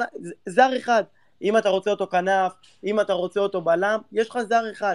בסופו של יום, גם קובאס וגם על פי הדיווחים, גם רענן ורז יאמתו את זה, שקובאס במחנה אימונים היה נראה נהדר. וגם עידן, אני... עידן, בר- לראיה, עידן, מכבי תל אביב, מכבי תל אביב בחודש וחצי, חודשיים, שלושה האחרונים מחפשת זרים, זה לא, בוא אחי, לא, זה לא לא עכשיו שמכבי תל אביב עצרה את לא, החיפושים גל, בגלל שאלי לא דסה לא הגיע במקום ג'רלדש, חבר'ה. לא, גל, אני לא אומר שעידן מחפשים אומר, זרים. בסופו של דבר, זר, גם איביץ' אמר וגם תמיד אומרים, אתה מביא זר שהוא יותר טוב מהסגל שלך. וברגע שלהביא זר הפך להיות, אז תביא זר כדי להביא זר, אנחנו מגיעים למצב הזה. אני חושב שבסופו של דבר, אני גם אומר שבעניין של הכישלון אני לא מגן אפילו על, אה, על הזרים, אני לא מגן, פשוט צריך להבין את הסיטואציה שעומדים בפניה אנשים בתוך מכבי. צריך להבין את זה, זה לא מקרי שגם ג'ורדי קרויף וגם אה, ברק יצחקי, ולמעט עונה אחת עם בן מנספורד בהתחלה שהביא ג'ייר המדור ואת הנריק סבורית, כולם הגיעו למועדים האלה בסיטואציות האלה. כולם, גם עם אה, פתרון החלוץ וגם עם, אה, גם עם הבלמים. אני זוכר שב-31 ל- ל- ל- לאוגוסט, ב-2017, בעונה שהיינו עם ג'ורדי מאמן, החתימו את בבין ב-31 לאוגוסט. אוקיי, וראינו וראינו מה הוא שווה, וראינו מה הוא שווה. בדיוק, אז, אז אני מסכים, בלמים זרים, אם אתה לא מגיע לליגת אלופות, וזרים כאלה שאתה אפילו לא במסלול של הליגה האירופית, מאוד קשה להביא. זה לא הנה, אבל אתה רואה, חיפה הגיעה לליגת אלופות, ולא הביאו לפה איזה בלם שאתה אומר איזה... אבל חבר'ה, לא, לא, לא, רגע, רגע, אנחנו, אנחנו מתחילים לחזור על עצמו כמו, כמו תקליט שבור. אני אמרתי שבלמים היה אפשר להביא בתקופה מסוימת, במידה ואתה מכוון בצורה נכונה ולא מקבל ברקסים, אתה מבין שאתה טיפה צריך פחות, אתה יכול להביא. כרגע איחר את הרכבת, וכרגע מה שיש זה שחקנים חופשיים, או שחקנים כאלה ש, שעומדים לשחרר אותם כמו מאיינדובן, אז, אז כרגע זה מה שיש, וזה בלמים שהם הימור. אם מכבי תל אביב חושבים שלוקאסן, אה, הם, הם עקבו אחריו תקופה, והוא כן יכול אה, אה, להתאים, אז באמת סבבה, אם לא, לא, אז הכל בסדר, בואו נתקדם. אני- אני- כן. רק, אני- אני רק אנסה לסכם את הסיפור הזה של הזרים, ואני מתחבר למה שעידן אומר במקום אחד. אם מכבי תל אביב באמת בנתה על דסה, ו- ושם היא רצתה להביא בלם זר, כי היא אומרת, אני מפנה את ג'רלדש, מביאה את דסה, והתוכניות שלה השתנו, וזה יכול, ויכול להיות שזה מה שקורה. הציפייה ממכבי תל אביב זה שתהיה תוכנית פלן בי, בסדר? זה אני- הכל.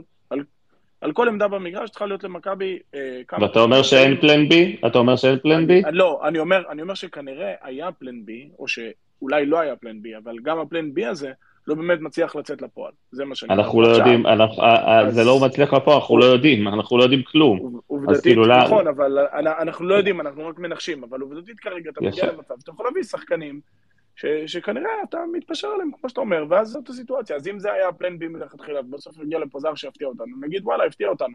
אבל אם יבוא לפה זר ברמה של זו- ג'וסווה שער, שגם עלה אחריו מכבי עקבה, ובסוף ראינו שהוא לא מצליח להביא את עצמו ליכולת, אז נבין שזה כנראה היה הסיפור, ולא הצליחו לממש שום תוכנית. טוב, היה- נמתין, יש, יש לנו אגב, לדעתי... על אותה, באותה נשימה, באותה נשימה שאני אומר, גם את גל אלברמן צריך לשפוט עם הזרים שהוא הביא עכשיו באזור ינואר ובואכה מאי. אז אתה יכול להגיד אם הזרים שהוא הביא זה באמת הצלחה או לא, אם הוא הביא עכשיו בלמים מעולים או שהוא הביא בלמים שהם חתול בשק. לא להתלהב מזה שהוא הביא בלמים לחיפה בשנייה וחצי ולהגיד יותר טוב מיצחקי, אין בזה כלום. לא, לא, בא לא, לא, וכאן לא, אנחנו לא. אנחנו לא נתחיל, אנחנו לא נתחיל בשעה כזאת את הדיון מי יותר טוב. וכבר עשינו את זה, אולי, אולי, אולי נעשה את זה בעתיד, אבל בוא, הגענו ל-120 דקות. מיכאל, חשוב גם להגיד שלגל אלברמן יש להציע ליגת אלופות. זה המון. זה המון לשחקנים שגם לא מתנ... גם מתנדנדים, גם עם, עם שם גדול, זה להציע ליגת אלופות. זה במה הכי גדולה בא... ב... באירופה, אני חושב גם בעולם, זה להציע משהו שהוא יותר ריאלי. אם מכבי תל אביב הייתה עוברת את ניס, גם רענן יסכים איתי פה, שבשבוע הזה היינו רואים גל של מטור- מטורפות, כי היה את הלחץ. זה, זה. הרבה, זה הרבה הנחות היפותטיות. אני מזכיר לכם שבתחילת הקיץ חיפה הביאה שלושה זרים שהם בינגו, מה שהיא הייתה צריכה מבחינת החיזוק שלה, ואז לא היה להם צ'מפיונס ואפילו לא היה להם את ליגה אירופית. אז נכון. אה, בואו, לא ניכנס לכל הדיון הזה מחדש. בסוף, בסוף בשורה השוק הזה... התחתונה, מכבי תל כן. אביב לא הביאה את הזרים שהייתה צריכה להביא, נקודה סוף. נכון, אין פה, אפשר נכון. להסתכל ולתרץ ולתת אה, הרבה מאוד אה, הסברים. בשורה התחתונה, בשלב הזה, היום, שלושה בספטמבר או רביעי בספטמבר, מכבי תל אביב הייתה צריכה להיות עם הזרים שהיא רוצה, לא הזרים שנכפו עליה להישאר, כי היא לא מצאה זרים אחרים. היא הייתה צריכה להיות אגב, עם מת- עוד לפחות זר אחד אחר, לפחות אחד. מצד בדיוק, שני, מצד בדיוק. שני, בשלב שבו אתה צריך להתחיל לספק הסברים וסיפורים, זה השלב שכנראה איפשהו בדרך עשית טעות. אז אה, גם את זה צריך לקחת בחשבון. בסדר, חבר'ה, ברק יצחקי עושה גם טעויות, מכבי תל אביב עושה גם טעויות, הכל גם ג'ורדי עשה בסדר. טעויות, הכל גם. מכבי חיפה עושה טעויות, כולם עושים טעויות, הכל טוב, בסופו של דבר זה חשוב, אתה יודע, אמר, אמר לי מישהו היום, אה, אנחנו, אה, לא, אנחנו ציפינו ש, שבראשון לשביעי אה, לברק יצחקי יהיה סגל מלא. אז אמרתי לו, אתה ציפית גם שבראשון לשביעי אה, ל- למכבי תל אביב ולברק יצחקי יהיה את איביץ', ערן זהבי וניר ביטון? אז אתם יודעים, חבר'ה, אי אפשר לצפות רק לדברים שבא לכם ודברים ש, שהופתעתם מהם, לקחת אותם כמובן מאליו.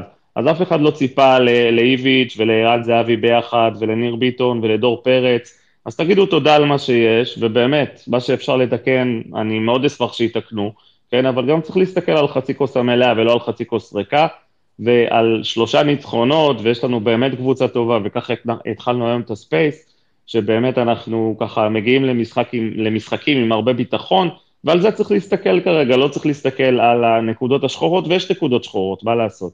Uh, עדיין יש מקום לתיקון, אפשר לתקן בשבוע, שבועיים, שלושה קרובים עד ה-27 לחודש, אפשר להביא את יונתן כהן, שני זרים, ואולי אפילו עוד ישראלי אחד, לכו תדעו, בסוף uh, אני מאמין שדברים יסתדרו. אז uh, טוב, שוב פעם 120 דקות, מיכאל, למרות שתכננו קצת פחות, uh, שיהיה שבוע טוב לכולם, ואולי גם טוב. רכש, שבוע טוב, ונתראה בשבוע הבא, אשדוד. להתראות. יאללה, ביי. ביי. ביי ביי.